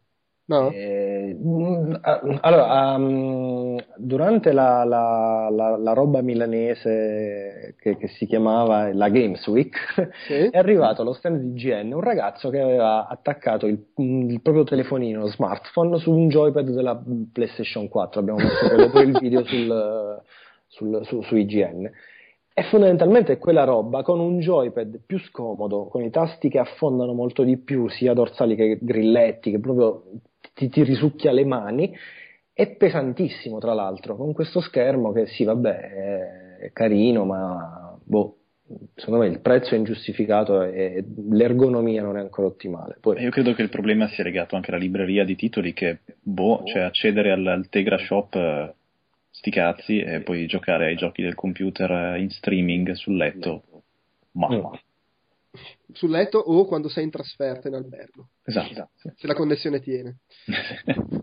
Va bene, poi io sono andato a vedere quelli di The Dalek, che fanno, sono i tedeschi delle avventure grafiche, mi hanno fatto vedere questo Night of the Rabbit, che è una, una, cosa nuova, sviluppata da un tizio che faceva avventure indie e l'hanno, l'hanno tirato dentro, sembra molto carino, eh, atmosfere fiabesche un po' bizzarre, umorismo, molto avventura classica. Mi hanno fatto vedere eh, il nuovo Deponia, terzo episodio della, della serie, che insomma chi segue il, il genere eh, già conosce. La caratteristica nuova è che si useranno più personaggi perché il protagonista tipo si, si sdoppia, eh, quindi doppio rincoglionimento, e anche quello sembra molto divertente. Non mi hanno fatto vedere, però stanno facendo il seguito di Dark Eye, sempre ispirato allo stesso GDR. E poi ho visto Blackguards, che è il loro, nuovo, che è il loro primo esperimento nella sezione giochi di ruolo. Vogliono essere un pochino originali, hanno fatto questo uh, GDR a turni dove l'originalità sta nel fatto che i protagonisti sono tutti dei pezzi di merda, cioè tipo stupratori, assassini di massa e roba del genere e è un po' misto GDR avventura grafica nel senso che nei campi di battaglia c'è molta interazione puoi creare trappole tro- devi trovare oggetti per sconfiggere nemici cose del genere eh, e non, non, c'è nulla generato casualmente è tutto, cioè, è tutto level design sono una valanga di, di mappe da affrontare però tutte, tutte pianificate e insomma comunque sembra, sembra carino avere del, del potenziale eh, Alessandro, alla fine della tua coda interminabile sei riuscito a provare Oculus Rift? L'ho provato e devo dire che è stato l'epifania della mia GDC, veramente più bello. Ma e la tua ragazza cosa ne pensa? Eh, lei niente non... No, del fatto che l'epifania non è stata con lei. Che non è stata con lei ma è stata con quello. No, beh, anche lei era piuttosto interessata quando gliel'ho spiegato. Io ho montato la l'hype il pomeriggio prima perché sono andato alle conferenze di Valve sulla realtà virtuale che sono state un po' tecniche ma anche molto stimolanti e mi hanno fatto scattare il blocco, ho detto va bene, vado, mi faccio la fila, lo provo. L'ultimo giorno di fiera, due ore di fila, mi siedo tre minuti, tre minuti nel futuro, bellissimo. Secondo me è veramente un altro modo di giocare. L'immersività è a livelli altissimi, nonostante lo schermo non sia in alta definizione, nonostante ci siano ancora chiaramente dei problemi, perché vorrei ricordarlo, questo è un dev kit, non è prodotto consumer, e comunque costa 300 dollari, che è una cifra direi accessibilissima. Però è già più avanti di quello che c'era alla Gamescom, che era proprio de- de- de- degli occhialetti. Esatto, e fanno passi avanti alla grandissima e alla fine io immagino che il prodotto consumer sarà una cosa godibile. E veramente, standoci dentro, io ho provato Oken, un solo esempio, svolazzo fino alla cima di un grattacielo, mi butto di sotto guardando giù e avevo un accenno di vertigini e quasi la sensazione di farmi male toccando il terreno virtuale, quindi... Sì, sì, eh, io l'ho provato con Doom ed era, era veramente notevole la sensazione. Bellissimo. Fico, bene. Uh, poi, uh, vabbè, ho, parla- ho, visto il tipo di Phoenix Online Studios, sempre per i fanatici di avventure grafiche, mi ha fatto vedere un po' il quarto episodio di Cognition, dove il terzo episodio di Cognition dove si svelerà chi sarà il serial killer. Ho fatto vedere il trailer che però poi hanno pubblicato di Moebius, che è il gioco che fanno con uh, Jane Jensen, che potrebbe valere la pena di aspettarlo perché è il primo gioco che fa Jane Jensen da director dai tempi di Gabriel Knight 3 quindi è proprio un suo progetto, mentre Grey Matter non era la, la director de, diretta sul gioco. E eh, gli ho chiesto di Silver Lining, che è il seguito lì apocrifo di King's Quest, manca ancora l'ultimo episodio, è un progetto fatto no profit, quindi quando arriva arriva, quando, quando riescono a farlo, c'è un piccolo team che lo sta facendo. Sono andato con Alessandro a vedere Deadly Premonition Director's Cut, però... Bellissimo. Cioè, è Deadly Premonition un po', un po', meglio, ma non troppo. Simpatico Sueri comunque, un tipo assurdo, stava lì, andava su Twitter, si cazzeggiava. Sì, no, l'evento è stato strano, arrivo e ti trovo sul poltroncina che aspetti da tot tempo, io ero in ritardo di 15 minuti e dopo altri 15 minuti è arrivato Umberto Moioli di multiplayer. Sì, che, che, chiaramente c'aveva lo scazzo da io non voglio essere qui, non me Esatto, quindi tra tutti e tre eravamo un po'. Vabbè, però. No, beh, io ero un po', ero un po' da lì, era da un po' che ero lì, guarda, avevo mangiato, che quel giorno avevo saltato il pranzo, quindi ho approfittato dei panini, e vabbè, due, due chiacchiere l'avevo scambiate, il tipo è molto alla mano, devo dire. De, del resto, voglio dire, viene da una carriera di anonimato e è diventato un personaggio di culto con sto gioco, cioè prima gli giudici su due giochi. Mi ricordo che aveva fatto Extermination su PS2, che voglio dire, io me lo ricordo perché lavoravo su PSM. È più o meno quella la situazione. Eh, però lui, eh, si, eh, fi- no, poi ecco, e quando ci si, si, andava via voleva fare la foto sì. con eh, la gente che l'aveva intervistato per metterla su Twitter. Anche se poi l'ha fatto. No, io non le ho viste le nostre foto su Twitter, si vede che non eravamo abbastanza affascinanti. Probabile. Sì. Bastardo, però messo, l'ho messo su Facebook e l'ho anche taggato. eh, poi che dire, ho visto GameStick, ma in realtà non l'ho visto perché era un prototipo eh, e comunque c'è, è un pad con cui giochi i giochi mobile. Cioè, non so quanto, eh, quanto, possa essere interessante, però abbiamo fatto l'intervista secondo me abbastanza carina, andatevela a leggere su IGN. Ho giocato a Heavy Gear Assault, che è un gioco di Mac eh, indie fatto con la Real Engine 4, è tipo una delle primissime cose con Unreal Engine 4 che si sono viste giocabili, l'altro era Daylight alla, al PAX East. E, e, vabbè, è un gioco di Mac, non è il gioco di Mac guerra, marrone, più una roba tipo arene dove ci si mena, molto colorato, stile quasi lega sportiva americana, però era indietrissimo, era veramente un prototipo brutto da vedere, sperando che poi diventi più bello, sarà free to play, insomma, vediamo un po' come verrà fuori. Uh, un contratto come l'anno scorso il presidente di Wadget, l'anno scorso aveva messo l'intervista in coda al podcast, vabbè, quest'anno no, la, anche quella la trovate su IGN se volete leggerla, comunque il presidente, nonché unica persona insieme a sua moglie che compone la società Wadget Games, e, eh, che mi ha fatto vedere Gemini Rooper iPad, che però nel frattempo è uscito, quindi insomma, se volete, sembrava carino, se volete giocarlo, ha annunciato il nuovo Blackwall. Mm, ma è bello? Black... Cosa? Gemini Room? Beh, se ti piace il genere delle avventure grafiche, secondo me è molto molto bello, una bella trama, è bella, col, colpi di scena, anche, come dire, intensa come tematiche. Per mm. cui... Ok, grazie. Sì. E non è neanche particolarmente tosto come Enigmi, se sei uno che si spacca i maroni sotto quel punto di vista. Mm. È molto narrazione, molto Blade Runner come stile. Bene. E, e Me l'hai venduto. Uh, no, bene, ottimo, dammi i soldi. E niente, vabbè, e l'ultima cosa che non so quanto possa essere interessante, ho visto Trolls vs Vikings, che è un gioco mobile fatto da tali Megapop, che è gente che è uscita da Fancom, quelli di uh, Age of Conan e The Secret World, e si chiama Trolls vs Vikings ed è un tower defense come Plants vs Zombies, solo che ci sono i troll e i vichinghi invece delle piante e degli zombie. E boh, vabbè, c'è la grafica puffettosa, si basa, l'idea è che i troll in realtà non sono cattivi, sono i vichinghi che hanno, il reparto marketing dei vichinghi ha sparso in giro la voce che i troll erano cattivi. Queste puttanate. Eh, però se piace il genere dei tower defense è fatto da gente È una sa... puttanata. Eh, L'hai già recensito. no vabbè però è gente che i giochi li, li sa fare per cui se, se piace il genere magari sarà carino e direi che con questa puttanata abbiamo concluso il nostro reportage sulla Game Developers Ok, Conference. sto acquistando in tempo reale al prezzo di 3,59 euro Gemini Hero. 3,59 euro, porca troia. Bravo, anche, anche perché vorrei ricordare, Wadget Eye Games sono Dave Gilbert e sua moglie.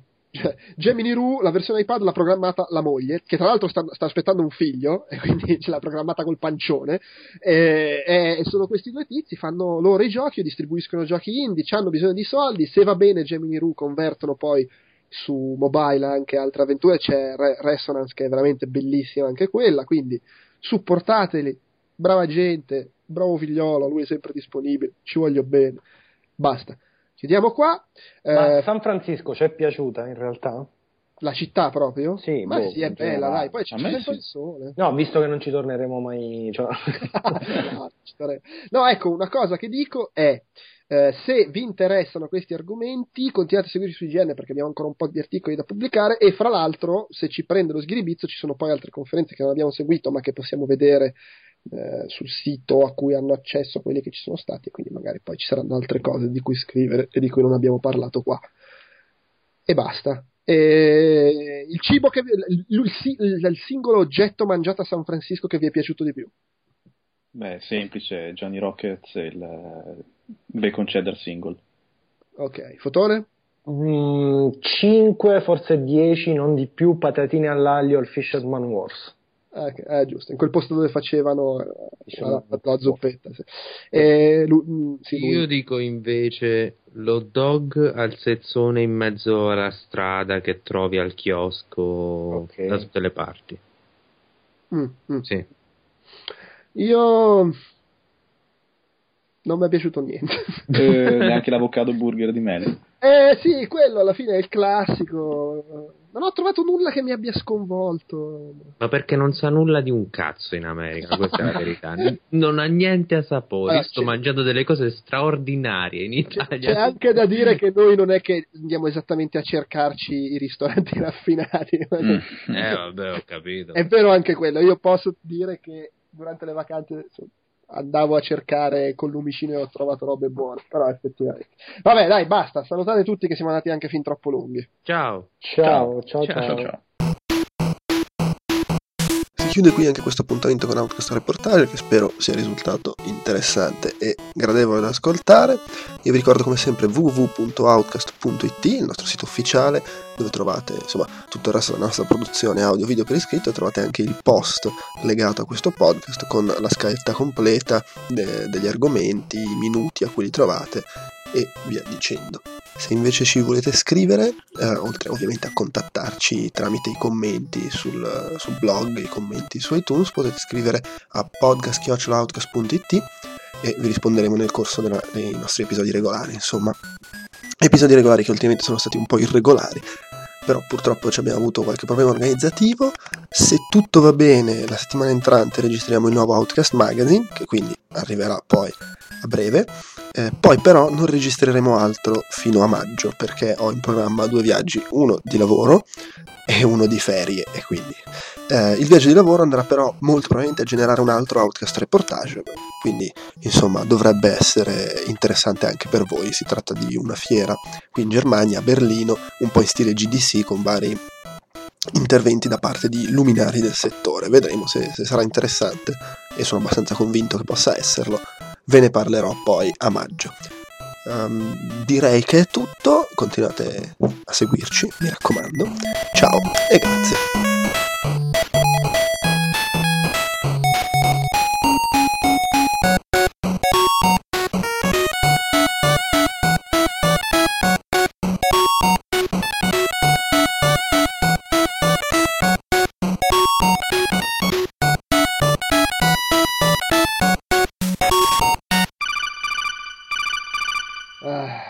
Ehi, Paolo, ehi, ciao, dimmelo, ciao. ciao, Come va? bene, Tutto a posto? Hai cenato? Tutto bene? sì sì, pasta col pesto, buonissima. Ma Ah, l'hai preso al supermercato il pesto? io ho fatto il riso basmati invece. Ah, ah. Col pesto? No, con lo spezzatino. Ah, di pesto. Sì, se vuoi te lo presto. Il pesto. Sì. Thank you.